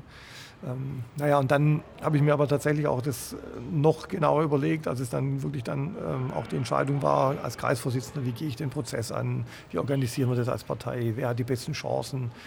Und ähm, habe dann bei mir gemerkt, okay, mich fasziniert diese Stadt, ich möchte was machen, aber irgendwo ist es mir auch ein Stück weit zu eng jetzt. Ne? Ich habe halt äh, jetzt die letzten zwölf Jahre als Bundestagsabgeordneter immer stärker auch international mhm. äh, gearbeitet. Ich bin sehr viel gereist. Ich habe diese ganzen internationalen Forschungs- und Bildungsthemen ähm, besetzt, die mir wichtig waren. Also ähm, jetzt nur Stuttgart dann auf der anderen Seite ähm, eine Stadt, die natürlich tolle Chancen bietet als Wissenschaftsstandort, als, als Industriestandort, äh, Stuttgart 21. Also man kann ja wahnsinnig viel bewegen auch, ne? ähm, als Oberbürgermeister, wenn man die Themen angeht. Ne? Ähm, aber auf der anderen Seite dann halt auch die Themen äh, des Tagesgeschäfts ne? mit Klar. einem Gemeinderat, der dann seit, äh, seit 2019 eben auch stark links-grün dominiert war. Also jedenfalls, wir haben keine Mehrheit mehr im Gemeinderat. Habe ich mir die Bürgermeisterriege so ein bisschen angeschaut und habe überlegt, naja, ist es jetzt wirklich das, was du acht Jahre lang hier machen willst? Wo hast du wirklich Gestaltungsspielräume ähm, als OB? Ähm, und äh, ja, dann der ein oder andere Widerstand aus der Partei, wo dann auch klar war, okay, da müssen wir jetzt dann hier eine Abstimmung machen, eine streitige und äh, dann gibt es einen Gegenkandidat, dann muss man sich ja streitig durchsetzen und mhm. dann ist die Partei wieder nicht geschlossen. Ne? Ähm, also es waren verschiedene Faktoren am Ende, dann wirklich in einem längeren, nicht ganz einfachen Abwägungsprozess, auch viel mit zu Hause gesprochen natürlich, wo ich mich dann entschieden habe, dass ich eben jetzt nicht selber kandidiere, sondern äh, den Prozess dann, ich habe den Prozess dann abgegeben an die Erfindungskommission. Ähm, war dann aber am Ende schon mit mir im Reinen, dass ich auch dann jetzt nicht meinen Hut an den mhm. Ring geworfen habe. Aber äh, Sie hören ja schon an der, der Länge der Ausführungen, dass es jetzt nicht so, äh, ja, dass es mich natürlich beschäftigt ja. hat. Das, äh, und hat mich auch wirklich ein halbes Jahr lang sehr intensiv beschäftigt. Ja. Ne? Hatten Sie das Gefühl, Ihr Umfeld war da teilweise ein bisschen zu, ich darf das mal jetzt salopp sagen, weil wir sind ja unter uns, zu kleingeistig unterwegs? dass man ihnen, weil Sie haben das so charmant jetzt ganz aus ihr, auf Ihre Motivation äh, beschränkt, aber es gab ja auch viele, die gesagt haben, nee, also das, äh, äh den jetzt nicht. Ja, man kann das jetzt kleingeistig nennen. Ich meine, man hat in einer Partei, wenn man Vorsitzender ist ne, und, und ein Mandat hat natürlich auch nicht nur, nicht nur Freunde, da gibt es dann Leute, die, das, die politisch andere Positionen haben. Da gibt es halt immer auch noch Mitglieder, das muss man also offen sagen, die ein Problem damit haben, dass ich mit einem Mann verheiratet bin mhm. und nicht mit einer Frau. Dann schiebt man natürlich gerne mal so ein Argument vor, es muss jetzt jemand mit Bürgermeistererfahrung sein oder. Ähm, ja, das haben Sie ja schon gesagt, das sind so Argumente. Das, ja, das ist dann auch ein bisschen vorgeschoben. Ne? Das, ja. äh, eigentlich, ich spreche mhm. das ja auch offen an, weil das mhm. ist so ein Punkt, ja, wo ich schon auch ähm, natürlich sage, da, da ähm, ähm, daran entscheidet sich auch so ein bisschen Großstadtkompetenz einer Partei. Das wollte ich gerade sagen. Genau umgekehrt könnte doch da ein Schuh draus werden. Also man könnte doch auch genau das umgekehrt sehen und sagen, das ist eben Stadtmilieu ähm, und äh, das bringen sie mit. Ähm, warum wird das dann nicht? Ja, also das. Ja. Gut, klar, es, sind halt immer, es gibt immer Strömungen in der Partei. Mhm. Es gab viele, die sagten, du bist genau der Richtige, ne, mach das. Ne. Es gab ein paar, ein paar, andere, die gesagt haben, nee. Und so, da reichen ja dann auch 10, 20, ne, wenn die Stuttgarter Zeitung immer die Richtigen anruft aus ihrer Sicht, ne, die ihnen dann immer das Richtige sagen. Ach, die bösen sie, Medien. ja, also so weit würde ich jetzt nicht nein, gehen, nein, aber, nein. Äh, aber so ist halt. Ne. Ich meine, man weiß, wie man anruft und man weiß dann, was man bekommt. Äh, ähm, und ähm, mhm. ja, soweit. Ähm, reichen dann ein, ein, ein paar aus und dann gab es natürlich auch in der Partei dann welche, die sagten, okay, nee, dann, dann kandidiere ich auch. Also mhm. wenn der Kaufmann kandidiert und dann war schon klar, jetzt gibt es hier irgendeinen äh, ja doch einen Kampf hier. Ähm, und am Ende wollte die Partei dann Geschlossenheit und, und dass man mit einem Kandidaten dann hinter dem alle stehen in den Wahlkampf geht. Und ähm, ja, und dem konnte ich mich dann am Ende auch ähm, dann anschließen, dem Gedanken. Und äh, so ist er dann auch gelaufen. Mhm. Ähm, von daher, wie gesagt, aber ich habe es mir nicht einfach gemacht, ähm, mhm. weil die Aufgabe in der Tat spannend ist, weil mir natürlich auch vieles eingefallen wäre, was man machen kann. Ähm, aber ich bin eben auch realistisch genug, einmal zu sehen, wo sind äh, eben die, die Begrenzungen auch, ähm, wie ist das Tagesgeschäft und äh, ein leider verstorbener Stadtrat, sehr geschätzt habe, der ähm, ähm, Rolf Zeb, hatte mir gesagt, dann einem der vielen Gespräche, die ich dann ja geführt hatte, auch mit, mit anderen Parteien, ne, mhm. willst du dir das wirklich antun? Mhm. Und dann habe ich so überlegt, was mache ich jetzt im Bund? Ähm, wo sind die Themen, die mich jetzt halt international interessieren? Wo sind die Themen natürlich auch, die mir wichtig sind, jetzt ja. über Stuttgart hinaus? Ne? Ähm, wohl wissen natürlich ganz offen, dass, äh, dass ich, habe ich ja vorher auch gesagt, äh, ich davon ausging, dass es sehr schwierig wird, jetzt das Mandat zu verteidigen. Mhm. Ähm, aber ich wollte es jetzt auch nicht so als Flucht dann jetzt, das haben ja auch Menschen gesagt, ja, jetzt will er dann OB werden, weil er, weil er ja, Mandat nicht mehr nicht gewinnt. Ne? Ja, ja. Also, ich meine, da gibt es ja dann je nachdem, wo man halt steht und wie man, äh, wie man das dann sehen will, äh, äh, war das natürlich auch das eine Argument äh, für, den, für die, die mich halt dann nicht mhm. wollten. So. Nochmal, um diese Vorstellung über einen Oberbürgermeister aufzugreifen. Das eine sind ja die Strömungen und das andere sind vielleicht Vorurteile, die mit gewissen Wertevorstellungen einhergehen. Hatten Sie da jemals sich gefragt, so, habe ich mir die richtige Partei ausgesucht? Jetzt sind Sie schon seit 1998 Mitglied der CDU. Haben Sie die Entwicklung, die Sie sich für die Partei gewünscht haben, auch mitvollzogen oder kam da je die Frage auf, hätte ich es mir vielleicht woanders einfacher gemacht? Ja, die Frage ist wahrscheinlich die Frage, die ich jetzt am häufigsten beantworten musste in den letzten 20 Jahren.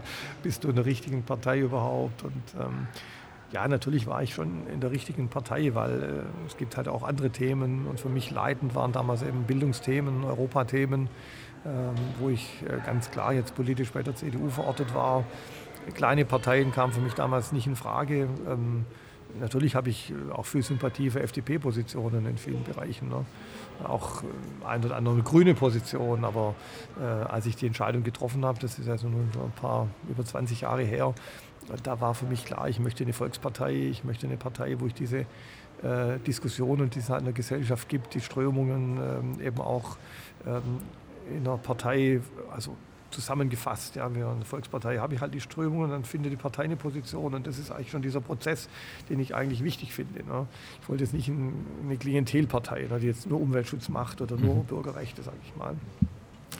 Ähm, aber haben wir das damals ja auch nicht einfach gemacht. Ich habe ja auch äh, über die Adenauer Stiftung mich erst der CDU angenähert. Das ist ja auch kein Geheimnis. Ich war jetzt kein glühender Kohl-Fan äh, zu der Zeit, als er als Kanzler kandidiert hat. Ne? Ähm, von meinem Elternhaus her eigentlich gar nicht so politisch geprägt, aber eher liberal. Ne?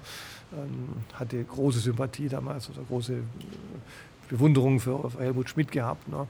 Also es war jetzt nicht so Gott gegeben, dass ich bei der CDU lande. Das war wirklich auch ein Prozess, der sehr über inhaltliche Themen. Ich habe sehr viel Bildungspolitik gemacht während dem Studium, habe äh, einen Arbeitskreis gegründet, einen Verein, der sich, über, der sich mit Bildungspolitik beschäftigt hat, mit Hochschulpolitik, aber auch mit dem Gesamt, Gesamtsystem. Habe da sehr viele Politiker damals auch eingeladen zu Symposien und habe mich dann da eigentlich über diese äh, inhaltliche Positionierung zum Bildungssystem dann auch sehr stark an die CDU angenähert. Also sage ich mal, gegliedertes Schulsystem gegenüber einem Einheitsschulsystem, also Bildungsgerechtigkeit und solche diese Themen. Also und dann Europa war für mich sehr wichtig. Ich habe damals schon sehr viel im Europa, ich habe gearbeitet, wie Sie gesagt haben, im Europäischen Parlament. Ich habe dann auch promoviert im Europa und Völkerrecht. Ich habe immer ähm, das Thema Europa war mir sehr wichtig. Ne? Ähm, und dafür habe ich mich bei der CDU schon von Anfang an wohlgefühlt. Ne? Wohlwissen natürlich. Ich hatte mein Outing eigentlich in der Zeit, als ich in der Partei aktiv geworden bin, ähm, wohl wissend oder damals noch davon ausgehend, äh, dass wir diese persönliche Veranlagung eigentlich eine politische Karriere unmöglich macht. Ne? Ähm, aber es war damals ja jetzt nicht mein Ziel, Berufspolitiker zu werden. Ne? Es ist vielleicht jetzt ein bisschen schwierig im Nachhinein, wenn man das so sich anschaut. Also mir war klar, ähm, also mir war einerseits klar, als offen Schwuler in der CDU eine führende Position zu bekommen oder ein Mandat, das hatte ich damals ganz ehrlich äh, in der Zeit, als ich eingetreten bin, für, für ausgeschlossen gehalten, ne? so wie die CDU damals getickt hat. Ne? Aber ich habe auch ähm, trotzdem gesagt, okay, ich weiß, dass es schwierig ist, aber ich, ich will das nicht verstecken. Ne? Mhm. Ich will jetzt nicht äh, ähm, ähm Queer-Aktivist werden in der Partei, ich möchte Bildungs- und Europapolitik machen. Ne? Ähm, habe diese Themen auch nie im Parlament in Ausschüssen verantwortet. Ich war queerpolitischer Sprecher, aber ähm, war nie in den Ausschüssen, die das ganze, ähm, die ganzen Themen vorantreiben. Ich habe hier in Stuttgart natürlich viel gemacht Richtung OB und Staat, also überall war, war im Bundesvorstand äh, der LSU und habe die mitgegründet, also Lesben, Schwulen und Union. Also habe da wirklich sehr, sehr viel gemacht. Da könnte ich jetzt natürlich lange drüber erzählen in der Partei. Aber ich wollte noch sagen, damals, als ich eingetreten bin, halte ich das für ausgeschlossen gehalten. Ne? Ähm, aber ähm, ich habe gesagt, äh, ich möchte es nicht verstecken. Ne? Also ich möchte es nicht hier wie leider viele andere Kollegen in der Partei. Ne? Ähm, immer halt noch? Das, äh, immer noch, ja, immer noch, ja. Äh, das verstecken und äh, ich habe von Anfang an gesagt, äh, als ich das erste Mal gefragt wurde, ob ich ein Amt übernehme, habe ich gesagt, äh, Dieter, ich mache das, aber du musst wissen, ich bin schwul und ich will es auch, ich will und werde es nicht verheimlichen. Ne? Äh, wenn ihr das akzeptiert, äh, ähm, habe damals auch gerade meinen heutigen Lebenspartner auch kennengelernt, ähm, dann ist es okay. Und wenn es nicht okay ist, äh, dann mache ich das Amt nicht. Ne? Ich muss das jetzt nicht machen. Ne? Was war das für ein Amt? Das, das war damals äh, ähm, Sprecher oder mhm. Bezirksberat in Stuttgart-Zillenbuch, mhm. ähm, dann Sprecher der Bezirksberatsfraktion, dann bin ich Vorsitzender geworden in Zillenbuch der CDU. Ne? Also es war also, es war wirklich lokal, ganz ja, ja, genau, lokal, genau, genau, sodass das lokal, auch ja. richtig, richtig Gesprächsthema dann natürlich wird. Ja, ja natürlich. Also das, das wussten Sie und ja, genau. Okay. Und dann hat es zwei Tage gedauert und dann kam der Rückruf und äh, ja, Dieter Wahl, der äh, leider viel zu früh verstorbene Stadtrat, ne, ähm, hat dann gesagt, ja, also Stefan, das ist, äh, ist ein bisschen überraschend jetzt, äh, aber wir haben das jetzt uns überlegt und besprochen und das ist kein Problem für uns. Ne? Äh, und wir wollen, dass du das trotzdem machst. Mhm. Ne? Und äh, ja, und das war natürlich damals äh, einfach, einfach äh, toll, ja, wenn ich jetzt heute zurückdenke, äh, dann auch damals mein Partner das erste Mal zu einer Weihnachtsfeier mitgenommen, äh, ja. einen CDU-Ortsverein ne? und auch wie er da aufgenommen wurde. Gut, das war jetzt natürlich eine sehr liberale CDU. Ne? Jetzt mhm. ist Sillenburg ein bisschen anders als Weilendorf oder Feuerbach, ne? muss man ehrlich sagen, bis heute übrigens. ähm, ähm, aber insofern, das war natürlich damals schon, schon toll, wie, wie die das dann auch einfach äh, mitgemacht haben. Mhm. Ne? Und äh, dann war das öffentlich, dann wurde es natürlich auch in der Partei äh, öffentlich, dann war es ja auch presseöffentlich bei meiner ersten Kandidatur 2009. Ähm, Thema in der Bildzeitung und ähm, ja, mir war das einfach wichtig, weil ich mhm. jetzt nicht äh, ständig da äh, Angst haben wollte, dass mich jetzt jemand da entdeckt oder verrät oder äh, ja, dieses hintenrum, ja. ne, das ähm, aber wie gesagt, ich ging damals davon aus, okay, das akzeptiert jetzt hier Silbenbuch, aber das, äh, ist jetzt nicht der Beginn einer, genau. einer, wunderbaren politischen Karriere der CDU. Im, im, Im, Rückblick war es aber strategisch doch dann völlig richtig, weil ähm, sie dann dieses Thema dann im Prinzip doch durch hatten, oder? Weil da ja. sie, mussten sie das nicht vor sich hinschieben, weil mich hat das jetzt gerade erstaunt, Sie sagen, es gibt äh, wahrscheinlich nicht nur in der CDU, sondern wahrscheinlich auch in vielen anderen Parteien äh, immer noch welche, die, die sich nicht trauen, sich zu outen. Was mich jetzt ehrlich gesagt ein bisschen erstaunt. Hätte ich gedacht, da sind wir doch eigentlich einen Schritt weiter. Ja, am Ende ist es immer die Entscheidung jedes Einzelnen, natürlich auch, wie sehr er sein Privatleben jetzt auch öffentlich macht, ähm, keine Frage. Und ähm, ich akzeptiere das jetzt auch bei jedem. Ähm, ja, mittlerweile gibt es ja auch jetzt genügend Politiker, die das öffentlich gemacht haben. Mhm. Also prominenter nach mir war ja dann äh, Jens Spahn beispielsweise. Ne? Mhm. Ähm, Wovereit damals, also Insofern sage ich, es gibt mittlerweile genügend Beispiele. Ne? Aber ansonsten finde ich schon wichtig natürlich auch, äh, wie es im Fußball ja eine lange Diskussion war. Ne? Wann outet sich der erste Profifußballer? Ne? Das hat ja auch lange genug gedauert. Ne? Und es äh, ist ja nicht so, dass es da keine Schwulen gäbe. Ne? Ist schon einfach wichtig, ähm, äh, um, um das Thema gesellschaftlich voranzubringen. Und so habe ich es ja auch gesehen. Und habe ja dann wirklich ähm, auch die zwölf Jahre in der, in der Fraktion, ich war dann der erste offenschule CDU-Abgeordnete, ne? Tatsächlich gewesen und habe das Thema dann natürlich auch in der, ähm, in der Fraktion dann offen auch natürlich vertreten, äh, auch durch meine Person. War dann, habe die LSU, wie gesagt, mitgegründet, war dann eben auch ähm, Sprecher dieser wilden 13, die sich damals gegründet haben im Zuge der Abstimmung über die äh, Gleichstellung beim E-Gartensplitting. Ne? Das war die erste, sage ich mal, die mhm. erste politische Debatte, die wir da hatten. Ähm, habe dann auch mit, mit ähm, dem Kollegen Norbert Geis, der ja immer einer der großen Gegner jetzt von Gleichstellung war im Parlament, der sehr scharfe Reden gehalten hat, äh, auch gegen Volker Beck damals und gegen das Thema als Verfassungsrechtler immer große Bedenken hatte. Ne? Ähm, Artikel äh, äh Familie dann immer eingeführt hat. Ne? Also das, ähm, und ja, am Ende haben wir uns äh, freundschaftlich ausgetauscht. Wir haben bis heute noch, schreiben uns zum Geburtstag und gab es einfach so eine nette Episode, ich weiß nicht, ob ich Zeit habe zu erzählen. Da haben Sie. wir haben, alle Zeit wir, der wir haben alle Zeit der Welt. Das, ja, das war einfach ein, ein schönes Erlebnis. Also ähm, äh, ich war bei Blasberg damals in einer, in einer, Talkshow, das war gerade diese Zeit, als es um diese Abstimmung ging. Ähm, und ähm, dann hat Blasberg mich äh, mit diesem Faktencheck, den er immer macht, mhm. hat immer gesagt, hier ein Zitat äh, aus dem Deutschen Bundestag, hier, ich glaube Norbert Geist dann auch erwähnt, hat gesagt, äh, dann eine sehr scharfe Äußerung, also wieder natürlich oder irgendwie so die Richtung. Ich habe es nicht mehr ganz genau im Kopf. Und ähm, da habe ich gesagt, ja, richtig, das hat Norbert Geis gesagt, aber das war äh, irgendwann 2005 oder so, also es war Jahre her. Ne? Das war also eine frühe Äußerung. Ne? Ähm, und ähm, ja, und habe das einfach nur klargestellt und gesagt, ja, was ich mir vielleicht anders gewünscht. Heute hat er sich, oder heute äußert er sich nicht mehr ganz so scharf und differenziert, so habe ich es, glaube ich, formuliert. Mhm. Naja, dann war die nächste Bundestagswoche und äh, ich laufe in den Plenarsaal rein und Norbert Geis sitzt hinten da auf so einer Bank und telefoniert und läuft laufe an ihm vorbei und sagt, ach Herr Kollege Kaufmann, äh, ich wollte mich noch bei Ihnen bedanken. Dann sage ich, äh, für was? Ja, meine Frau hat äh, Blasberg gesehen und hat gesagt, dass Sie mich in Schutz genommen hätten und das hat mir doch sehr gut äh, gefallen. Das fand ich jetzt nicht selbstverständlich. Dann habe ich gesagt, ja, lassen Sie uns doch mal einen Kaffee trinken gehen. Ne? Und dann äh, sind wir Kaffee trinken gegangen und hat er mir erzählt, wissen Sie, Herr Kaufmann, mein, mein bester Freund und Paten Pate meiner Tochter ist auch schwul. Ne? Der ist Arzt, aber der sein ganzes Leben lang konnte er nicht damit umgehen und ähm, konnte es eben nie öffentlich machen und hat sehr darunter gelitten und das hat ihn natürlich auch irgendwie geprägt, aber er hat an sich überhaupt kein Problem, aber politisch, äh, verfassungsrechtlich findet er das halt schwierig. Und dann haben äh, habe ich gesagt, ja, Geistes ist ja okay, aber ihre Reden sind halt einfach verletzend. Dann habe ich gesagt, ja, ich möchte ja nicht verletzend sein und dann gebe ich ihnen mal meine nächste Rede zu dem Thema, dann gehen sie mal drüber und sagen sie mir, wo es verletzend ist. Ne? Hat er dann auch tatsächlich gemacht. Ne? Und ein paar Wochen später war dann diese, ähm, war dann diese ähm, Entscheidung über die, äh, über die Gleichstellung und äh, Norbert Kauder hatte, kam damals in die Fraktion rein. Also genau, es war am, am Abend davor, hatte ich den äh, Norbert Geis gesprochen. Dann sagte ich, Norbert Geis, äh, Herr Geis, äh, wie, wie verhalten Sie sich denn jetzt bei der Abstimmung? Und dann sagte er, naja, Sie wissen ja, ich bin äh, an sich dagegen, aber wenn, wenn das Verfassungsgericht jetzt tatsächlich das so urteilen wird, dann werden wir natürlich ähm, äh, als äh, Unionsfraktion dem äh, Urteil folgen und mhm. das entsprechend umsetzen. Ne? Da habe ich gesagt, wären Sie bereit, das auch in der Fraktion zu sagen? Dann sagte er, ja, das überlegt er sich. Und am nächsten Tag kam dann Volker Kauder in die Fraktionssitzung und sagte, ja, Verfassungsgericht hat jetzt signalisiert, ähm, dass wir das kippen werden. Ne?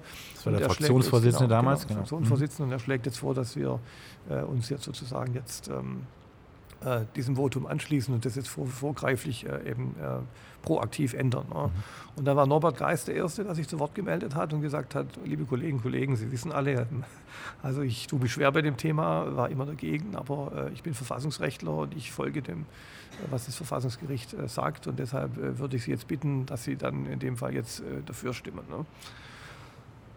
Ja, und ähm, ja, wenn ich es erzähle, finde ich es immer noch nicht selbstverständlich, muss ja, ich absolut. sagen. Ne? Merken ja auch ein bisschen, ein bisschen emotional. Ja, ja, ja. Es ist so ein kleiner Moment, den natürlich jetzt niemand mitbekommen hat draußen. Ne? Aber nee. äh, wo ich jetzt halt einfach äh, also schon was bewirkt habe, sage ich mal. Ne? Absolut. Ne? Aktiver Teil der und, Veränderung. Äh, genau. Das äh, war dann einfach, hat mich dann gefreut einfach. Ne? Mhm. Ne? Und dann war die Abstimmung, es war dann auch keine Diskussion mehr ähm, und dann ging das durch. Ne? Mhm. So, also das war jetzt ein Moment, wo man halt schon sieht, dass äh, persönliche Begegnung und natürlich auch das persönliche Wirken äh, ähm, verändern dann auch was. Ne? Vor allen Dingen, weil es, also ich muss das auch sagen, ich finde das unglaublich wertvoller äh, Blick hinter die Kulissen, die, den Sie uns hier gewähren. Es ist ja vor allen Dingen ein Diskurs, der ja auf einer sehr zivilisierten Art und Weise ausgetragen wurde. Im Absolut. Gegenteil, also es ist ja sogar ein offenes Ohr von beiden Seiten oder in dem Fall von ihrem Konterpart sozusagen äh, nötig gewesen und der das ja, ja auch gezeigt hat. Ich finde das irre, dass er ihm eine Rede dann geschickt hat ja. und sie das sozusagen aus ihrer Perspektive durchscannen dürfen. Mhm. Mhm das ist ja unglaublich, ja. Also das ist ja ein Vertrauensbeweis. Äh ja, weil er ja tatsächlich nicht verletzend sein wollte ja. und dann auch gar nicht gemerkt hat, dass er eigentlich verletzend wird. Er hatte dann auch den Volker Beck immer ein bisschen persönlich angegriffen. Der mhm. war natürlich auch, der hat natürlich auch provoziert dann ein Stück weit, natürlich, aber ja. natürlich auch aus seiner sehr persönlichen Betroffenheit heraus, der natürlich noch länger als ich jetzt auch andere Dinge noch erlebt hat. Ne?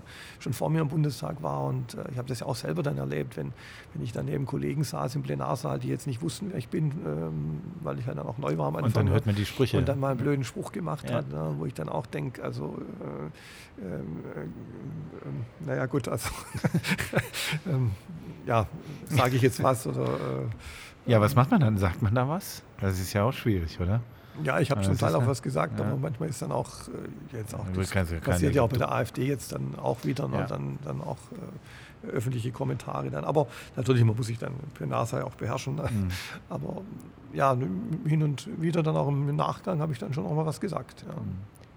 Ist das das Rezept als Mitglied einer Volkspartei, dass man sich quasi seine, seine Wertvorstellungen und Meinungen irgendwo lässt, aber sich dann doch auf einen Konsens einigt und dann trotzdem als Freunde auseinandergehen ja. kann, auch wenn man sich einig ist, dass man sich vielleicht uneinig ist. Genau, das ist eigentlich das Wesen auch einer Volkspartei mit unterschiedlichen Strömungen, unterschiedlichen Charakteren. Es geht auch um das, die Frage, wie man miteinander umgeht, mhm. natürlich. Ne? Und das ist in dem Fall jetzt ein schönes Beispiel, wie es dann eben auch Absolut. gehen kann. Ne?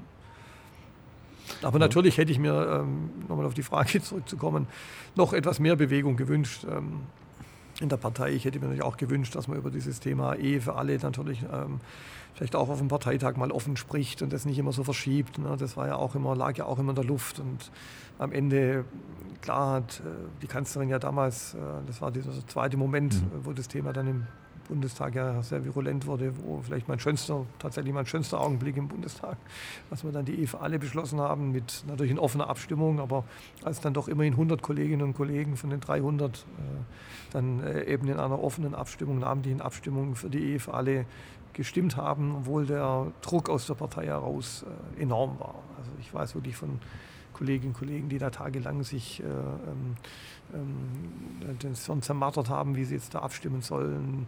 Äh, es haben ähm, Mitglieder mit offen damit gedroht, die Gefolgschaft zu verweigern, jetzt im beginnenden Bundestagswahlkampf, wenn, äh, wenn Kollegen mit Ja stimmen. Ne? Mhm. Das waren schon sehr harte Diskussionen, weil die Kirche natürlich auch entsprechenden Einfluss ausgeübt hat. Dieser Ehebegriff halt für viele Kollegen, die halt kirchengebunden sind, einfach ähm, so ein No-Go war. Oder für die anderen war das mit, dem, mit der Eheöffnung verbundene Adoptionsrecht ein, ein, ein, ein, ein unüberwindbares Hindernis. Ne? Die sagten, okay, also mit dem Ehebegriff habe ich kein Problem, aber zwei Männer können halt kein Kind adoptieren. Ne? Und äh, das waren die Diskussionen, die sind dann letztlich in drei Tagen geführt worden, ne? haben in einer offenen Abstimmung geendet. Ähm, die Kanzlerin hat es ermöglicht ähm, äh, durch diese Interviewäußerung am Anfang der letzten Plenarwoche damals. Und dann, dann, dann war das ja nicht mehr aufzuhalten. Mhm. Ne? Und äh, immerhin haben dann, muss ich sagen, immerhin haben 100, wie gesagt, in einem nicht ganz einfachen Umfeld, ohne dass die Partei halt einen Beschluss gefasst hätte, ne? äh, dann äh, gegen, sagen wir mal, gegen Beschlusslage der Partei, wenn man so will, dann auch äh, eben im Parlament dafür gestimmt. Ich meine, kann man sagen, das waren 200 zu wenig, aber äh, wie gesagt, 100 äh, sind, ähm, sind am Ende unter den Umständen gar nicht so wenig gewesen. Mhm. Die Ehe für alle, die ist ja eines der vielen Beispiele dafür, dass Angela Merkel den Weg geebnet hat für bestimmte Themen. Wird er solche Strömungen auch vorgeben? Der neue Vorsitzende meinst du? Ja, genau, der neuen Vorsitzende. Ja, ja. Also solche wahrscheinlich nicht. Gut, jetzt bei dem Thema sagt mhm. Merz immer, dass ähm, äh, jeder so leben, wie er, wie er möchte. Ne? Das interessiert ihn nicht. Ne? Muss ihm hoch anrechnen tatsächlich. Ähm, äh, dass er als einziger Kandidat persönlich zur LSO-Bundesversammlung kam. Ähm, neulich in Berlin, da waren alle, alle Kandidaten eingeladen, jedenfalls die, die halt schon bekannt waren. Röttgen hat es jetzt nicht möglichen können, aber der hat bei dem Thema jetzt auch kein Problem, das weiß mhm. ich. Ne? Aber äh, Merz hat sich da sozusagen die Höhle des Löwen getraut, weil er ja jetzt nicht als besonderer äh, Befürworter dieser Themen gilt und war dann da äh, ähm, eine Stunde da, glaube ich. Ich war dann selber schon wieder weg, ich war nur zur Ehrung kurz da gewesen. Ja, aber immerhin ist er gekommen. Ne? Und soweit, ähm, ja, ich glaube, er, er, hat sich da jetzt auch angenähert und auch gesagt, mhm. die LSU ist wichtig in der Partei. Ne?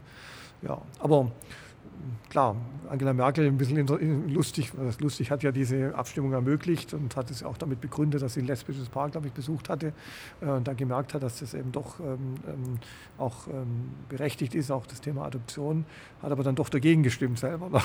Das ist ja damals auch von manchen dann, ich habe jetzt neulich erst wieder jemand getroffen, ähm, äh, jemand aus, aus, aus, Mexiko in dem Fall, der in Berlin lebt, der sagte, also das hat ihn damals sehr stark getroffen. Ne? Äh, dass, dass sie dagegen gestimmt. Dass die Kanzlerin zwar diese Abstimmung ermöglicht, aber dann persönlich dagegen stimmt. Ne?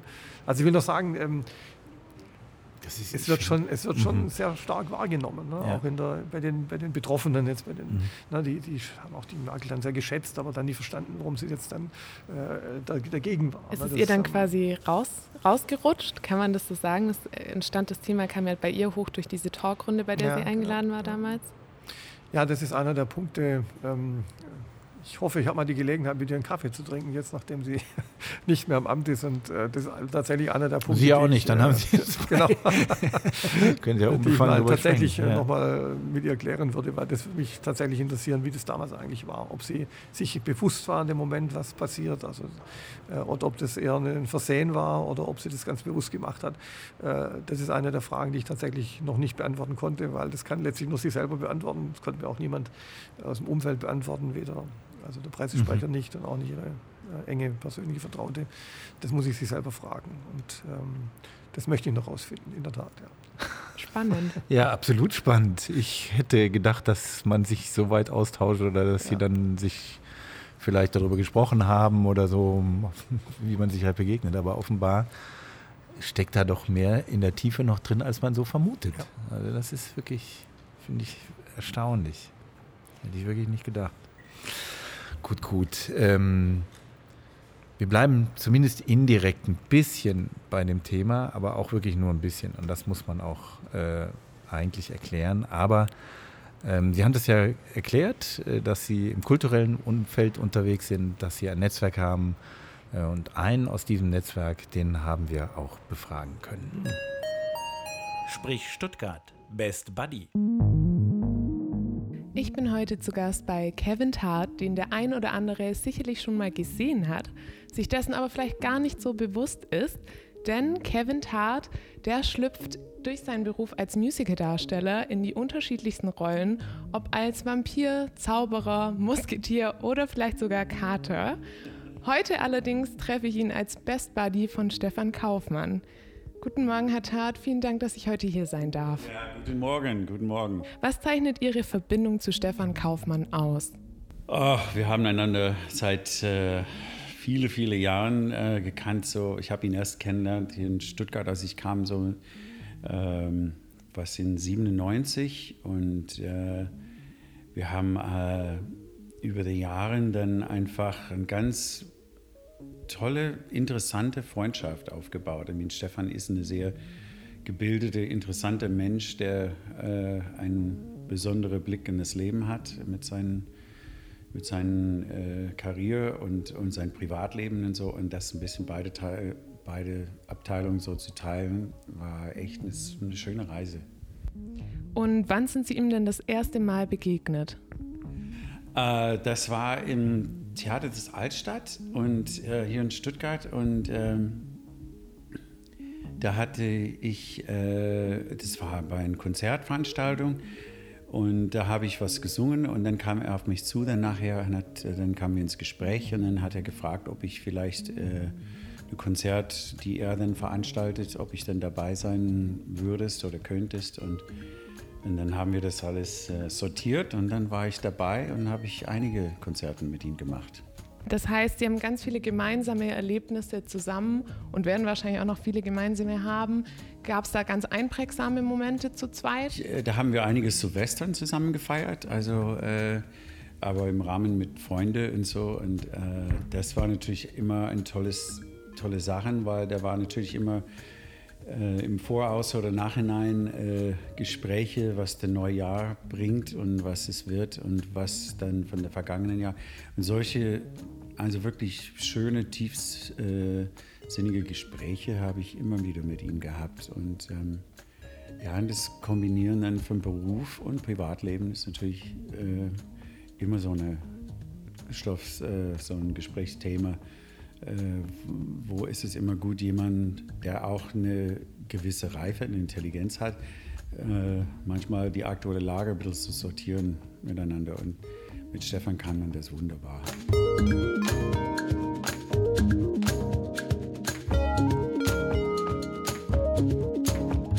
Sie beschreiben ihn also als tiefsinnig.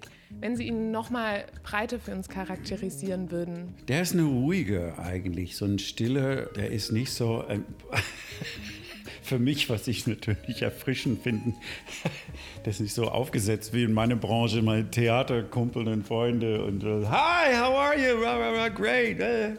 Stefan ist immer, der hat so einen Zwinker im Auge und ähm, ist immer ganz herzig, äh, aber und hat einen tollen Humor. Aber der ist immer ein bisschen gedeckt und das finde ich einfach äh, erfrischend. Einfach, ja, schön, so, so, äh, so jemanden im, im, Leben zu haben, der so ist. Ja. Stefan ist, äh, der hat eine unglaubliche Gabe, ähm, die Menschen ähm, mit seiner Art, äh, die fühlen sich immer äh, vertraut in seine Nähe und die reden mit ihm und die sagen manchmal äh, unangenehme Dinge und, und schräge Sachen und, und dann auch mal sind die sehr herzig und er ist einfach von seiner seine Persönlichkeit, sein Sein, er kann alles aufnehmen. Ich, ich glaube, es ist manchmal schwierig für ihn, das alles zu verarbeiten. Ähm, aber da hat er schon gelernt, damit umzugehen. Und das macht er wie ein Meister, ja, meine, meine Ansicht. Ja. Das zeichnet ihn ja dann wahrscheinlich nicht nur als Mensch, sondern auch als Politiker aus. Also eine große Gabe für seinen, für seinen Beruf. Ja, genau. Und das ist, das ist natürlich die schwierige Spalte, ist äh, diese zwei Dinge in einem Boot zu kriegen und, und auch von den anderen Menschen. Du musst immer in Politik verstehen, es menschelt überall, sagt man den Sprichwort. Äh, und jeder hat seine Emotionen und seine, seine Themen, die ihnen irgendwie ganz wichtig sind. Und, und ähm, trotzdem, äh, das muss man alles zusammenfügen, wo es die richtigen Sachen wird dann in Gang gebracht in Politik und andererseits die Menschen wirklich zu unterstützen und, und das zu kombinieren. Und äh, dahinter steckt aber ein sehr äh, starker Mann, der ähm, der setzt sich wirklich ein für was, was äh, für seine Aufgaben. Und natürlich in Politik ist es ja total wichtig. Ja. Und das kombiniert mit dieser Tiefsinnigkeit, äh, da sind nicht so viele Leute, die man trifft, wo man ziemlich schnell auf den Punkt kommen kann und ähm, trotzdem irgendwie eine Leichtigkeit dabei zu haben, ja, eine Freundschaft.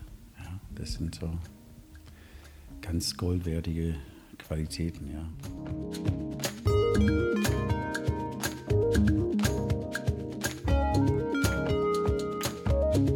Nun kennt man Stefan Kaufmann ja primär durch die Politik, aber wie wichtig ist Kultur denn für ihn? Ganz wichtig. Äh, Stefan ist immer äh, unterwegs bei alle verschiedene, verschiedenste Kultur, äh, kulturelle äh, Events und so. Und wir haben einander immer wieder in die Oper gesehen, wir haben bei, bei Jazzkonzerten, wir haben einander Musical-Sachen, die ganzen Premieren in SI und so, äh, auch mit Ralf und so, dann waren wir immer, äh, haben einander immer wieder auf der Maino äh, einige Konzerten, äh, Wettbewerb, Geschichten für junge Künstler auf der Maino haben wir mehrmals da äh, geholfen oder mitgewirkt oder unterstützt. Und ja, das, der versteht das.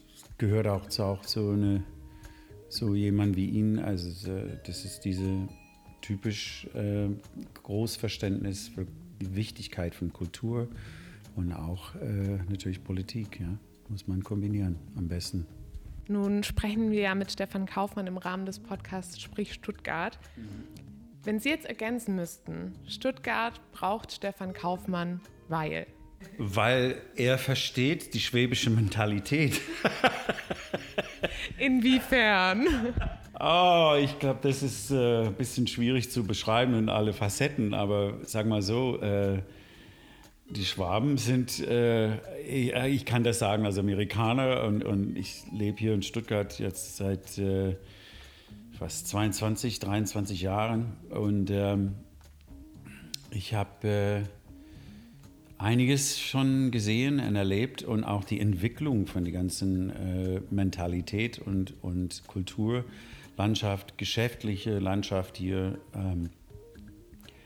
Und Stefan hat das, hat das alles ähm, auch so mitgemacht und, und er trägt das, diese Qualitäten in sich, wo er weiß, egal wer ihm gegenübersteht, er kann die dann abholen und er kann mit die dann mal sprechen und er kann äh, die Themen, äh, Thematik und, und, und die Lebensfreude wirklich auf den Punkt bringen. Stuttgart braucht solche Menschen, also die die Leute verbinden und, und zusammenbringen und die Sachen dann vorantreiben. Und, und wir haben eine große, viele große Aufgaben jetzt in den nächsten Jahren äh, für, für Baden-Württemberg und für Stuttgart. Und das ist ein Mann, der, der weiß schon, wie äh, man die Leute zusammenbringt. Ja, das, das kann er.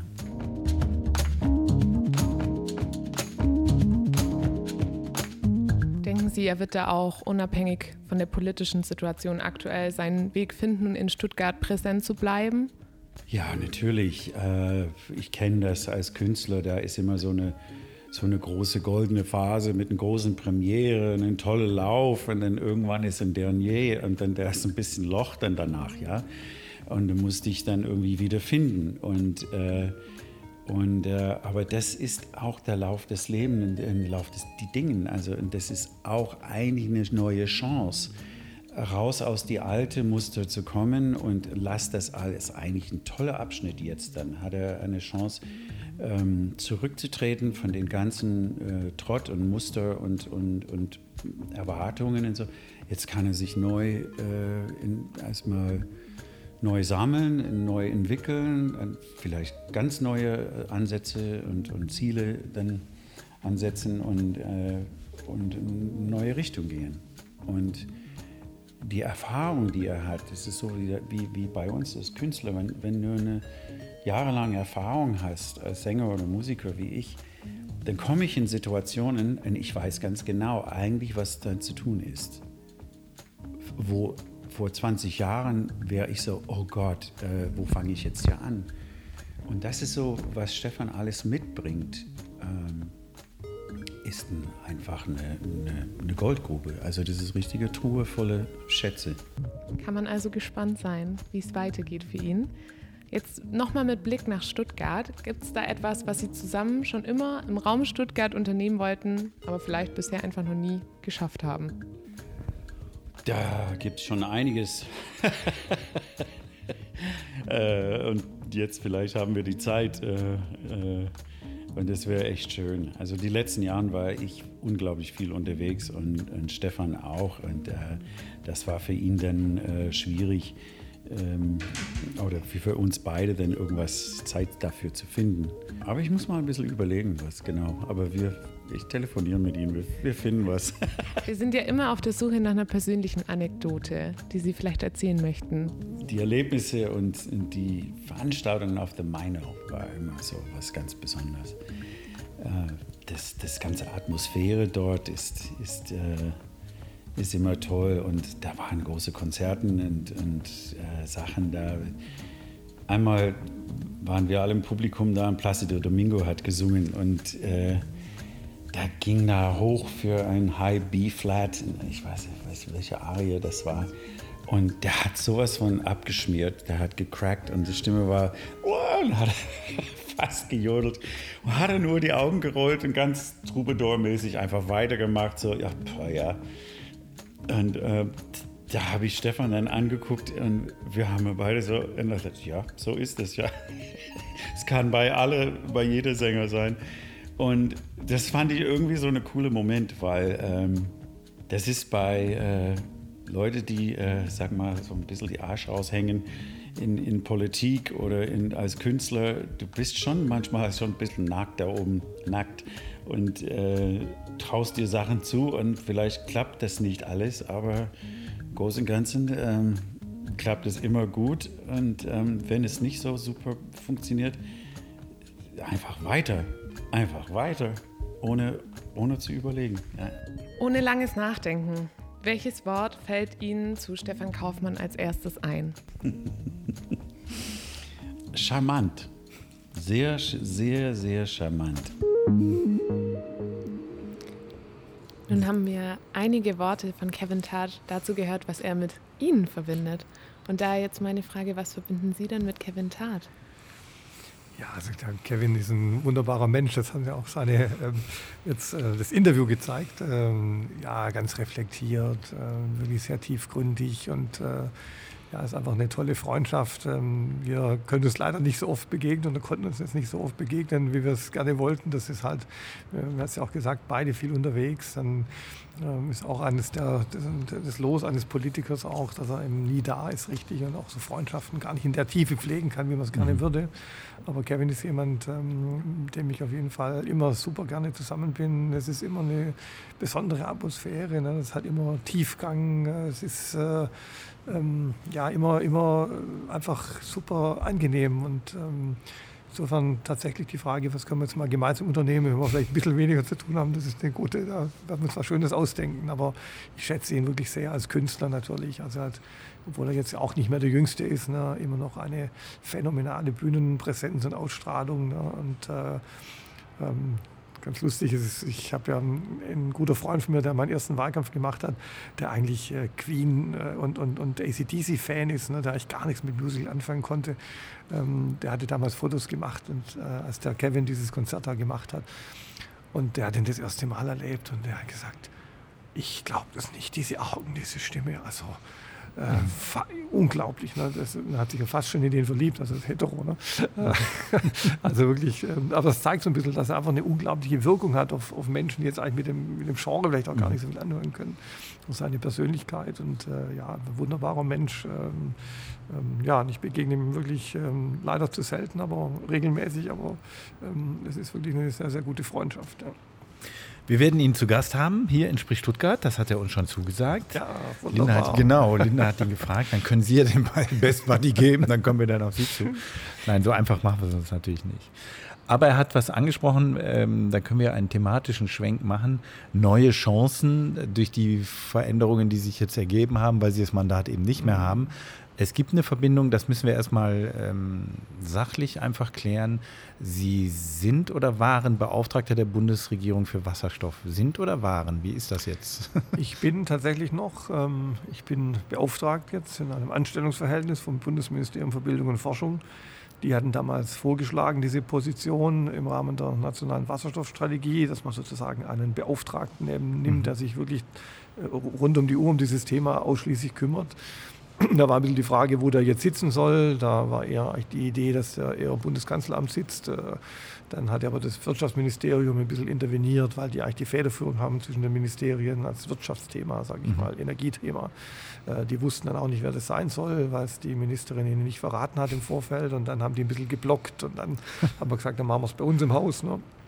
Sodass ich jetzt letztlich der Beauftragte äh, im Ministerium war, aber natürlich richtigerweise eigentlich auch immer als Beauftragter der Bundesregierung mhm. dann ähm, ähm, ähm, begrüßt wurde, weil eben die anderen Häuser keinen Beauftragten hatten und weil die Position auch in der Wasserstoffstrategie der Bundesregierung drin stand. Mhm. Ähm, war ein bisschen so eine Geschichte halt auch zwischen BMBF und BMW. Ne? Aber letztlich war ich jetzt Beauftragter des Bundes für das Thema Wasserstoff die letzten 18 Monate und muss jetzt sozusagen aus dieser Funktion von der neuen Ministerin dann äh, entlassen werden. Ne? Mhm. Ähm, was wahrscheinlich nächste Woche dann passieren könnte. Ne? Aber ich habe das Gespräch noch nicht geführt. Ich sehe jetzt also keine Möglichkeit eigentlich ähm, von der auch von der Bezahlung her natürlich. Das, ich, also in der Form kann ich es nicht weitermachen, weil das eine Zusatzbeauftragung war zum mhm. Mandat. Das wollte ich ähm, fragen, ob das genau. mit dem ans Mandat gekoppelt war. Also, also Beauftragte genau. sind entweder Staatssekretäre, mhm. ähm, also als Staatssekretäre dann die beauftragt werden, oder sind vereinzelt eben auch Abgeordnete, die dann diese Zusatzaufgabe bekommen. Und da ich jetzt das Mandat verloren habe, ist jetzt natürlich diese Beauftragung nicht äh, auskömmlich für den Lebensunterhalt. Mhm. Dann müsste man das tatsächlich als neue Stelle dann schaffen auf äh, was ich, B9-Ebene oder so. Ne? Mhm. Ähm, das wird mutmaßlich jetzt nicht passieren, aber ich biete natürlich meine Expertise jetzt an als Berater oder wie auch immer.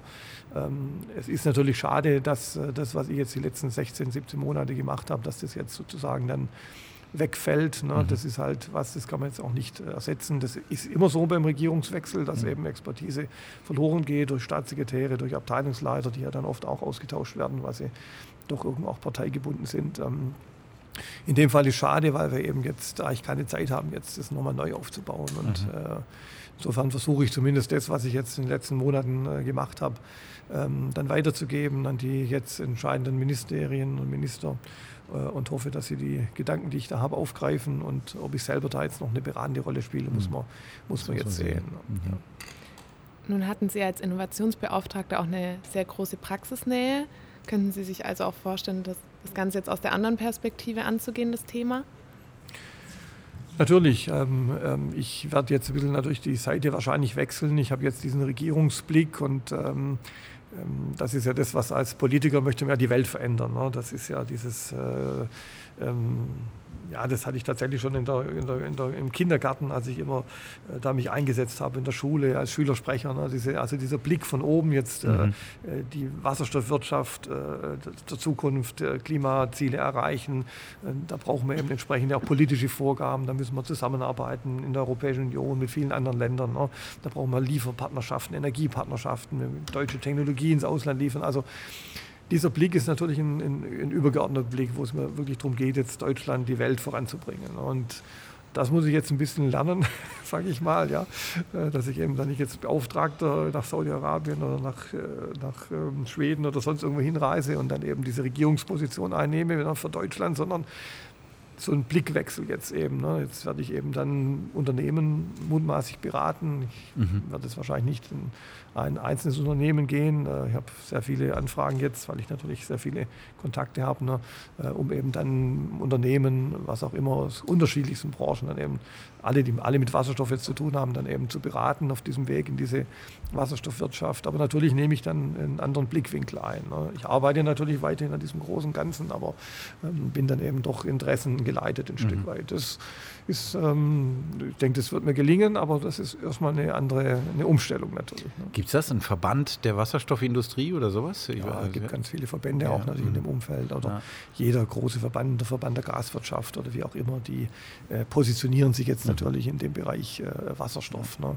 Ähm, aber es gibt tatsächlich auch einen Wasserstoffverband. Ne? Ähm, es gibt den Hydrogen Europe, äh, also einen Verband auf mhm. europäischer Ebene, wo sehr, sehr viele Unternehmen drin sind, aber äh, letztlich natürlich die gesamte deutsche Industrie ähm, beschäftigt sich mit dem Thema Dekarbonisierung und Wissenschaft. Das fängt ja später bei den, bei den Schiffen an, äh, die man dekarbonisieren muss, damit halt dann der ähm, Wasserstoff, äh, der transportiert wird, auch ähm, nicht belastet wird durch den Transport. Das, die Stahlindustrie, die Chemieindustrie, ja, also äh, natürlich auf der Erzeugungsseite, ja. Flugzeug. Also ja es gibt eigentlich keine deutsche Industrie, die jetzt nicht in irgendeiner Weise in dieser Wasserstoffwirtschaft beteiligt ist und natürlich auch Winderzeuger, Windanlagenbauer, Solarenergie, die, die den Wasserstoff herstellen, transportieren, die Gasleitungsbetreiber, die Energieversorgungsunternehmen, natürlich auf der Anwendungsseite die Mobilität, äh, die Aluminium, die Kalk, die, also alles. alles ja.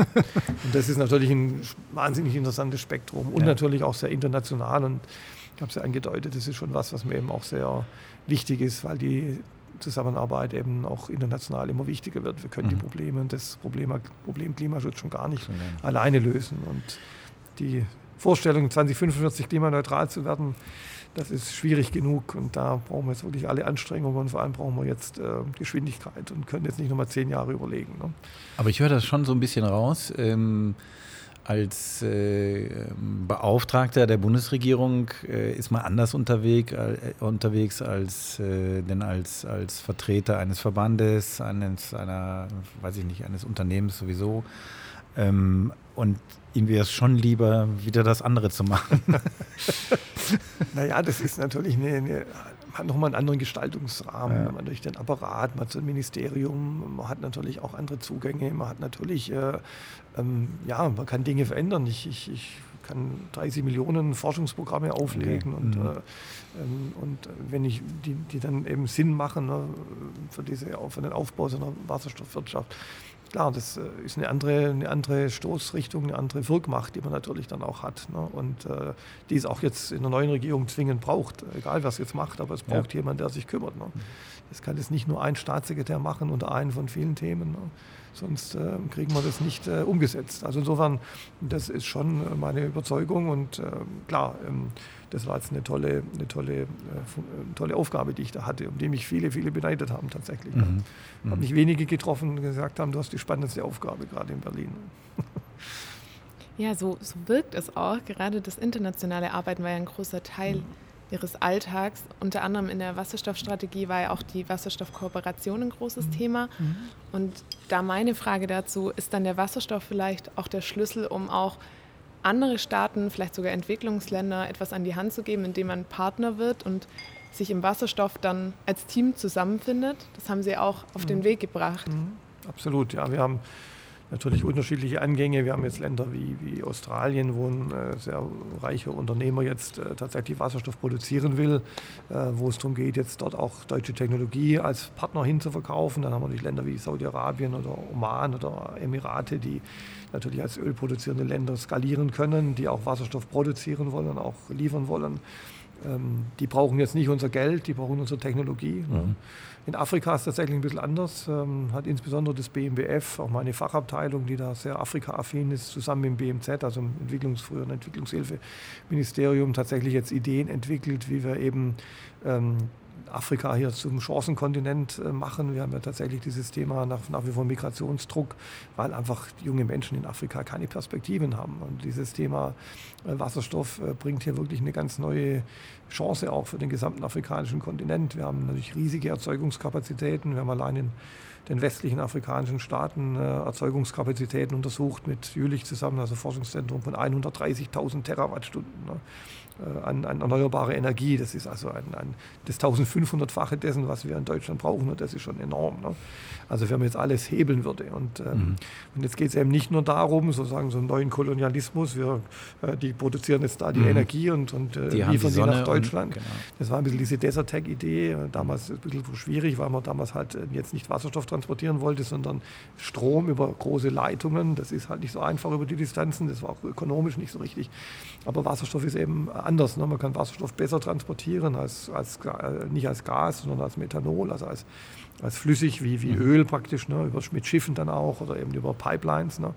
Ähm, und das ist jetzt eben die große Chance, da sind wir jetzt eben zehn Jahre weiter und ähm, das ist die große Chance des Wasserstoffs, dass er eben ähm, Afrika auch eigene Wertschöpfungsketten ermöglicht. Ne. Die können jetzt aus der erneuerbaren Energie dann Wasserstoff produzieren, aus dem Wasserstoff können sie ähm, äh, Dünger, äh, können sie Ammoniak produzieren, aus Ammoniak dann Düngemittel äh, aus, äh, oder chemische Industrie ansiedeln äh, oder was auch immer. Ne. Also es geht jetzt nicht nur darum, dort den Wasserstoff und die Energie einzukaufen für uns, das natürlich auch, sondern eben auch Wertschöpfung zu ermöglichen. Mhm. Und äh, das ist natürlich jetzt eine ganz spannende Diskussion, äh, übrigens auch eine Nord-Süd-Diskussion in Deutschland. Ne?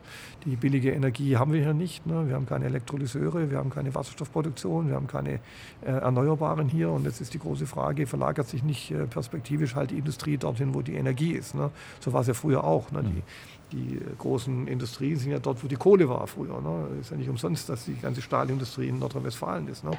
Und das ist eine große Herausforderung. Und jetzt sind wir hier bei Daimler. Ne? Jetzt nicht nur für die Automobilindustrie, ganzes Thema Transformation der Antriebs. Prozesse, sondern eben auch die Frage, was passiert mit einer Industrieregion wie, wie mhm. Stuttgart, ne, die ja Energie braucht. Ne. Ja, wir können ja hier keinen Wasserstoff produzieren, das geht ja genau. nicht. Also es ist ja jetzt könnte nur, wenn überhaupt, mit, mit zertifiziertem Grünstrom. Aber genau, aber ja, aber der muss ja auch irgendwo herkommen. Genau, wir, also, haben auch kein, mhm. wir haben auch zu wenig Strom hier, die Land, Überlandleitungen kommen ja auch nicht hier an, weil sie noch nicht gebaut sind. Also das ist die große also das Frage. muss man das wissen, dass Wasserstoff, weil das immer so äh, als Patentlösung es ist eine Patentlösung, aber natürlich ist die Herstellung von Wasserstoff hoch energieträchtig. Genau. Äh, und diese Energie muss irgendwo herkommen. Deswegen ist es für Industrienationen eigentlich nicht denkbar, jedenfalls für Deutschland zum Beispiel, dass wir uns hier selbst versorgen mit Wasserstoff. Genau. Das geht gar nicht. Also wir also, müssen bis zu 80 genau. Prozent importieren, ja. riesige Mengen. Mhm. Und die können jetzt äh, aus all den Ländern kommen, wo die erneuerbare Energie sehr günstig ist. Ne? Ich war jetzt in Saudi-Arabien, aber auch in Chile, in Australien. Da ist die, der Strompreis unter einem Cent pro Kilowattstunde. Wir sind ja bei zwischen 9 und 20, je nachdem. Ne? Also, und da eben der erneuerbare Strom der Hauptkostenanteil für Wasserstoff ist, ne, kann man eben überall auf der Welt, wo die Sonne scheint oder Wind ist oder auch Wasserkraft, eben den Wasserstoff sehr günstig perspektivisch produzieren, auch wettbewerbsfähig. Der muss dann eben nach Europa kommen, am besten über Pipelines oder über Schiffe, ja, je nachdem. Äh, aber das macht eben äh, viele Länder, die heute möglicherweise auch noch Entwicklungs-, Entwicklungslandstaaten haben oder ähm, Schwellenländer sind natürlich zu potenziellen Energieexportländern. Mhm. Ne? Und das verändert natürlich die gesamte Energielandschaft, weil natürlich jetzt wir auch nicht mehr abhängig sein werden von Russland oder Saudi-Arabien oder Kenia, Nigeria, sondern wir können dann eben auch Wasserstoff beziehen aus Chile oder aus Australien, aus Marokko oder aus Schweden, aus äh, Schottland, aus Portugal. Ne? Überall dort, wo eben die Erneuerbaren günstig sind und ähm, sehr viel häufiger halt bei uns verfügbar sind. Insofern äh, wird sich die ganze Energielandschaft ändern und für Afrika eben eine riesige Chance auch. Ne? Und tatsächlich auch für die jungen Menschen dort, äh, Afrika wirklich zum Energieexportland in den nächsten 10, 20 Jahren zu machen und damit auch zu einem äh, Chancenkontinent. Mhm. Jetzt sprechen wir von Wasserstoff und meinen damit ja eigentlich grünen Wasserstoff. Es gibt ja, ja auch den blauen, den grauen, sogar Türkis musste ich lernen. Ja. Und Pink, ja. Pink gibt es auch. Atom, Atomstrom. Ah, okay. Ja, gut. Richtig. Genau. Jetzt hat die EU sich als Ziel gesetzt, 750 Wasserstoffprojekte zu realisieren. Sollen die dann auch tatsächlich alle in Europa stattfinden oder inkludiert das auch das Importieren aus Chile, afrikanischen Ländern, was wir bereits angesprochen haben? Also ist noch etwas diffus. Wir haben diesen IPSAE-Prozess jetzt auf den Weg gebracht, äh, wo wir ähm, Projekte von europäischem Interesse definieren. Da haben wir aber allein in, in, Deutschland schon 62 ausgewählt. Die werden also natürlich alle nicht, äh, zum, also viele nicht zum Zug kommen. Man muss es europäisch denken. Ne? Wenn ich jetzt mit Saudi-Arabien rede, die sagen, okay, wir können schon uns vorstellen, eine Pipeline von Saudi-Arabien nach Griechenland zu bauen, aber damit sich das dann am Ende lohnt, müssen sich die Europäer gegebenenfalls halt auch zusammentun mhm. äh, wegen den Abnahmen Aufnahmemengen. Das sind so Diskussionen, die man führen muss. Äh, es gibt unzählige Projekte. Also ich kenne jetzt weltweit 540 Projekte. Nach einer Studie ähm, allein seit Februar sind jetzt 130 neue internationale Projekte dazugekommen.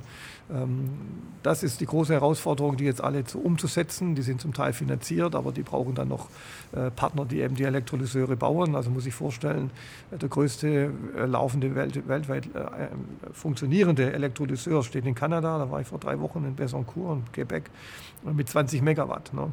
Und ähm, die Dimension zu sagen, also wir haben jetzt in Thyssen-Duisburg, äh, ThyssenKrupp-Duisburg, das größte Stahlwerk in Deutschland äh, mit 20 Millionen Tonnen CO2-Emissionen. Das ist ungefähr ein 35, also von 750 Millionen Tonnen in Deutschland. 20 Millionen Tonnen Emissionen, 12 Millionen Tonnen Stahlproduktion. Die haben fünf Hochöfen, die kann man jetzt alle umrüsten. Die Technologien haben wir von, äh, von Verwendung von Kokskohle ähm, eben auf grünen Wasserstoff, mhm. verbrennt also dann eben äh, CO2-neutral, äh, braucht aber 750.000 Tonnen grünen Wasserstoff pro Jahr. Ne? 750.000 Tonnen. Und das erfordert eine äh, Produktionskapazität von 7 Gigawatt Elektrolyse. Das entspricht ungefähr einer Leistung von ähm, sieben kleineren Kernkraftwerken. Ne? So, das sind dann also 7 Gigawatt, das sind also 7000 Megawatt. Und der größte weltweit laufende Elektrolyseur hat 20 Megawatt. Mhm. Und es gibt nicht so viele Firmen weltweit, die überhaupt einen 100 oder 200 oder 500 Megawatt Elektrolyseur gerade bauen können. Siemens Energy, ThyssenKrupp, Ude, also wir haben deutsche Firmen, die das skalieren können, aber ich, deshalb sagte ich, wir haben jetzt nicht Zeit, dass wir mal 2030 anfangen, die zu bauen. Ne? Äh, wir müssen jetzt anfangen ne? und zwar global. Und das ist schon eine riesen Herausforderung, überhaupt die Produktionskapazitäten für die Wasserelektrolyse aufzubauen, die entsprechenden Windparks und ähm, die stehen ja auch noch nicht. Ne? Also insofern, ähm, es ist eine riesige Herausforderung und äh, braucht enorme, natürlich auch enorme finanzielle Mittel. Es gibt sehr viel grünes Kapital, es gibt auch staatliche Unterstützung, aber es muss sich natürlich auch wirtschaftlich irgendwie rechnen. Ne? Mhm. Und das sind die großen Herausforderungen. Deshalb sage ich immer, man kann jetzt hier von Klimaneutralität 2045 reden. Und ich glaube, nur die wenigsten haben wirklich eine konkrete Vorstellung, äh, ähm, was das konkret heißt. Wie es gehen soll mit Wasserstoff, das äh, sagt jeder, aber was es konkret heißt, ähm, das muss, glaube ich, manche noch äh, verstehen. Ja. Nun können Unternehmen wie ThyssenKrupp ihre Öfen umstellen, aber das Problem ist ja auch der Transport. Und wenn wir jetzt Projekte anschauen, ähm, wie jetzt zum Beispiel Nord Stream 2, dann haben wir ja vielleicht schon Lösungen zur Hand, um das zu transportieren. Wären das dann Projekte, die dadurch vielleicht ja an Bedeutung gewinnen und auch so legitimiert mhm. werden?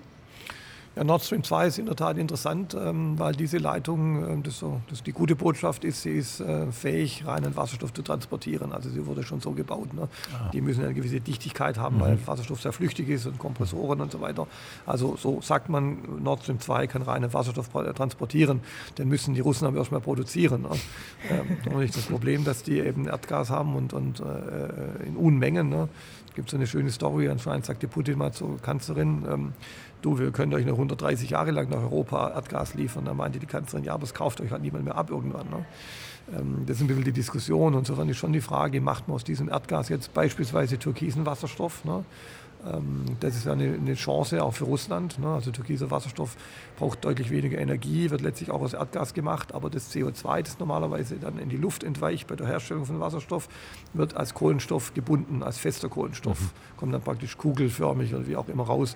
Und das kann man dann als Bodenbelag verwenden zum Beispiel. Ne? Mhm. Ist ja also nur das Ziel, dass das CO2 halt nicht in die Atmosphäre, nicht in die Atmosphäre geht. Okay. Mhm. Ist halt deutlich weniger energieintensiv, äh, ist aber jetzt letztlich noch im Entwicklungsstadium. Also wir haben die Technologie noch nicht ausgereift ne? Für diesen türkisen Wasserstoff. Wir versuchen jetzt gerade mit den Russen so eine Forschungskooperation, damit wir die dahin bringen, dass jetzt eben mal sich auf die Produktion von türkisem Wasserstoff, die denken auch an grünen Wasserstoff, da gibt es auch Projekte, die wollen vielleicht aber auch mit Atomstrom Wasserstoff herstellen. Ne? Ähm, also insoweit, ähm, ja, das sind die Diskussionen, die gerade international geführt werden, aber am Ende also, muss ich es halt rechnen. Ne? Ja, ich kann mir überhaupt nicht vorstellen, dass sie was anderes machen werden, außer Wasserstoff, so wie sie, wie sie hier die Expertise sie hier rüberbringen und äh, ein Bild zeichnen. Darf ich zum Schluss dieses Themas vielleicht fragen, können Sie uns so eine Vision zeichnen, wie wir in 10 oder vielleicht 15 Jahren unterwegs sein werden mit Wasserstoff? Also kann man sich vorstellen, im Moment geht ja alles auf Elektrifizierung, gerade jetzt hier. Wir sind ja im Mercedes-Museum äh, und Autos der Zukunft mit Wasserstoff heißt immer, das hätte keine Zukunft, LKW schon. Wie sehen Sie es? Ja, also im Pkw-Bereich in Deutschland jedenfalls äh, ist die äh, Messe sozusagen gelesen. Die großen äh, OEMs haben sich jetzt entschieden, auf rein batterieelektrisch zu setzen. Ähm, es gibt natürlich äh, Wettbewerber, jetzt BMW sieht es ein bisschen anders, äh, international Hyundai, Toyota, die Asiaten, aber auch Opel, die schon auch eine Brennstoffzelle im Auto sehen. Aber die Diskussion ist, äh, ist ein bisschen müßig, muss ich mhm. ehrlich sagen, weil die großen Anwendungen werden nämlich in der Industrie sein, ja. werden jedenfalls im Lkw-Bereich sein, bei Trucks, 1000 Kilometer Reichweite, ne, wo ich auch keine Batterie, keine Ladeinfrastruktur hinbekomme für, für, für Batterieelektrik. Ne. Insofern, wenn Sie jetzt nach Quebec gehen oder nach, äh, in die Emirate, dann haben sie natürlich eine ganz andere Diskussion. Da gibt es keine Ladeinfrastruktur, da, äh, da verbrauchen die, die, Autos 20 Liter. Ne? Da muss ich eher an E-Fuels denken, da muss ich dann vielleicht auch eher an Brennstoffzelle denken, ne? wenn ich ganz neu anfange, Infrastruktur aufzubauen, wo es auch mehr ländliche Regionen gibt. Hier habe ich die Städte, hier habe ich natürlich die mhm. Möglichkeit, auch nicht einfach, äh, batterieelektrische Ladeinfrastruktur aufzubauen. Wird auch nicht einfach, wenn alles elektrisch ist, ne, von den mhm. Kapazitäten und so weiter. Aber gut, wir haben die Chance und die OEMs haben sich jetzt mal entschieden. Ich habe immer gesagt, ich hätte mir gewünscht, dass äh, Daimler weitergemacht hätte mit der F-Zell-Produktion. Mhm. Ähm, ist jetzt anders entschieden worden. Schauen wir mal. Ja. Aber jedenfalls werden wir die Brennstoffzelle sehen in, in LKWs, werden in Nutzfahrzeugen, in Müllfahrzeugen, in Räumfahrzeugen, in landwirtschaftlichen Fahrzeugen, in ähm, Baufahrzeugen, überall mhm. dort, wo ich halt auch keine Lade, wo ich große Energien mhm. brauche, wo ich große Umsetzung, große Motoren, also überall dort wird die Batterie sich nicht durchsetzen. Das ist eigentlich auch relativ klar. Da werde mhm. ich Brennstoffzellen ähm, haben. Ähm, Im Hausbereich werden schon sicherlich auch Gasheizungen umgestellt werden bis in zehn Jahren.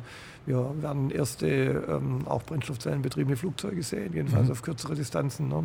Da hatte ähm, übrigens in unserem Podcast Stefan Wolf ja. äh, sehr dezidiert Auskunft gegeben, äh, lohnt ja. sich nachzuhören, ja. äh, von Elring Klinger. Ähm, und äh, der mit Airbus zusammen gerade an dem Thema sind die, genau. sind die richtig dran. Stefan Wolf, Kevin Tart. Äh, genau, genau, so das, das Dreieck. Also das, äh, wir genau. kennen das natürlich gut und ich bin sehr froh, dass. Das Kevin Tart ist der Lebenspartner von Stefan Wolf, genau. genau. Wir haben ja leider, ähm, leider in Baden-Württemberg, äh, wenn man sich diese IPSEI-Karte anschaut, äh, ganz wenig, äh, also praktisch keine Projekte. Die einzigen Projekte sind eigentlich Brennstoffzellenfertigung und Elring Klinger mit, mhm. und, und, Bosch und Daimler, das Projekt mit Volvo, wo es um Brennstoffzellen im LKW angeht. Ne? Und eben Elring Klinger zusammen mit Airbus hier ein Brennstoffzellenflugzeug entwickelt. Äh, da bin ich sehr froh drüber. Äh, das ist aber auch leider fast schon das Einzige, was mir neben Forschungseinrichtungen, sehr gute Forschungseinrichtungen in Baden-Württemberg bieten können. Und deshalb ist einer meiner wirklich wichtigen Punkte, wir müssen hier auch als Landesregierung äh, einfach noch stärker in dieses Thema reingehen, sonst wird der Süden äh, energiepolitisch abgehängt. Ne? Wir haben keine Gasleitungen, wir haben keine erneuerbare Energie, wir haben keine Elektrolyseure, wir werden keinen Wasserstoff haben, wir uns jetzt nicht kümmern, den irgendwo herzubringen und den wahrscheinlich auch nicht aus Rotterdam oder Antwerpen, weil der, bis der da ankommt und bei uns, ne, der wird so viel verbraucht oben in Norddeutschland und äh, Ruhrgebiet, äh, dass wir uns tatsächlich überlegen müssen, eventuell auch Wasserstoffleitungen eher aus Italien hochzuentwickeln, mhm. aus den MENA-Staaten, dann mit Österreich zusammen ähm, und hier Bedarfe schaffen und jetzt nicht äh, warten, bis alles aus, äh, aus Norddeutschland runterkommt. Ne? Also das sind so Themen, das sind wirklich auch jetzt Themen, die mir am Herzen liegen, jetzt als Stuttgarter, als Baden-Württemberger, weil ich mir in der Tat Sorgen mache um diese Industrieregion. Das ist nicht nur so dahergesagt, das mhm. ist begründet. Ähm, und das trifft natürlich auch ein Unternehmen wie Daimler hier. Ne? Ähm, da wird es jetzt virulent. Äh, meine, Elektroautos können auch andere bauen. Ne? Ähm, mhm. Wie man sieht, Tesla ist heute das weltweit wertvollste Unternehmen. Ne? Mhm. Hat man vor zehn Jahren noch belacht. Ne?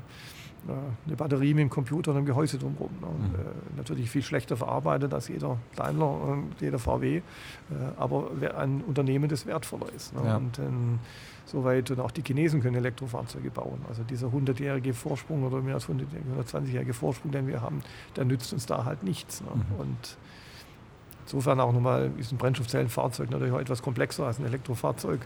Äh, von der Wertschöpfung her ist es deshalb nicht ganz so trivial. Äh, trivial, also ja. auch zu überlegen, mhm. ob man nicht doch mal auch wieder da in das Thema einsteigt irgendwann. Aber gut, das macht jetzt da einmal mit Cellcentric, mit mhm. Volvo zusammen im Lkw-Bereich und die Kompetenz kann man natürlich auch vom Pkw-Bereich dann entsprechend nutzen. Jetzt haben Sie wunderschöne Bogen geschlagen von Wasserstoff zur politischen Forderung äh, und zum Standort. Und mit dem Standort, nämlich Stuttgart, schließen wir jetzt in unserer Schnellfragerunde am Schluss ab und zwar hiermit.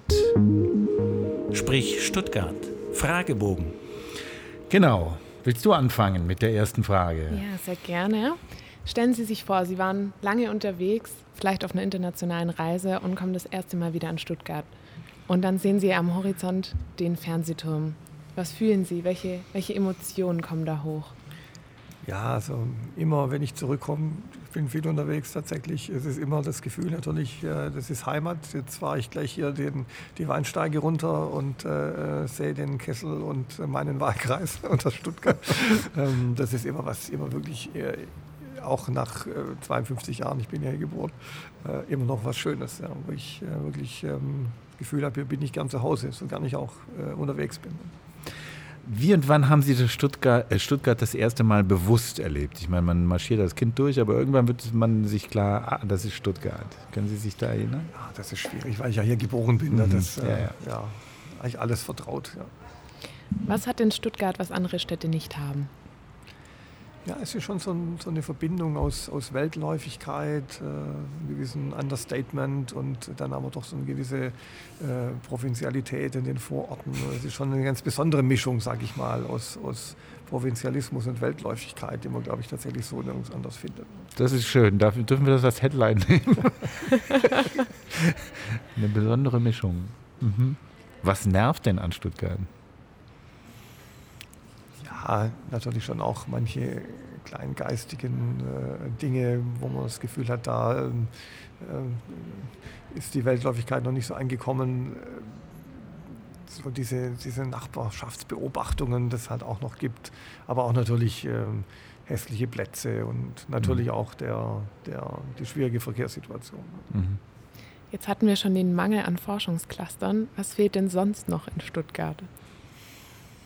Naja, mir fällt schon natürlich, äh, also wir, wir, wir verstecken uns zu viel mit dem, was wir bieten können. Ne? Wir sind zu wenig äh, sichtbar als Forschungs- und, und äh, ähm, Entwicklungsstandort, glaube ich, bei vielen Themen auch ähm, wird Stuttgart nicht mit verbunden, wo wir wirklich stark sind. Ähm, ja, und können wir eben noch, noch stärker, also auch eine, eine, eine Fokussierung, also eben auch als, als Standort für, für Zukunft der Mobilität, äh, für äh, Zukunft äh, auch von anderen Technologiebereichen. Also da, da verkaufen wir uns, glaube ich, noch zu schlecht. Ja. Ganz konkret, ein perfekter Abend in Stuttgart ist für mich? Ja, äh, schön, äh, schön essen gehen und dann vielleicht Wo? Im, im, Sommer, ja, also Sie, das ich habe hab Stamm, Stammlokale, ich gehe geh natürlich äh, gehe ganz gerne ins ähm, na, fällt mir der Name nicht ein, am, äh, bei der Allianz zum Italiener und dann noch ein Eis essen noch oben am Eugensplatz, äh, mhm. so im Sonnenuntergang, wenn es dann spät Sonne untergeht und im Sommer ist. Ne? Ähm, ja, also das ist schon ein schöner, schöner Abend. Ne? Eine Frage, die Sie sich wahrscheinlich persönlich schon mal gestellt haben. Sie wären Oberbürgermeister in Stuttgart. Was würden Sie als erstes in Angriff nehmen? Also jetzt in der Tat äh, würde ich das Thema äh, Stuttgart 21 Fläche äh, in Angriff nehmen, weil da müssen wir jetzt planen, was passiert, wenn Stuttgart 21 fertig gebaut ist. Und das ist eine riesen äh, städtebauliche Chance mhm. für Stuttgart, die, glaube ich, noch zu wenig jetzt gerade aktiv angegangen wird. Es gibt ja unten äh, gegenüber vom Rathaus äh, diese neue Ausstellung, wo man das ja versucht, äh, tatsächlich so ein bisschen sichtbar zu machen. Wir schließen immer mit derselben Frage. Die heißt, sprich Stuttgart plant eine Stuttgart Soap. Wie lautet der Titel dieser Soap? Sie können sich Zeit nehmen zu überlegen. das ist nicht so einfach. Nee, ist nicht so einfach. Stuttgart und die Welt. Sprich Stuttgart. Ein Podcast für und über Stuttgart. Mehr Infos unter www.sprichstuttgart.de oder auf Instagram und Twitter. Anmerkungen, Kritik, Gästevorschläge bitte richten an hallo@sprichstuttgart.de.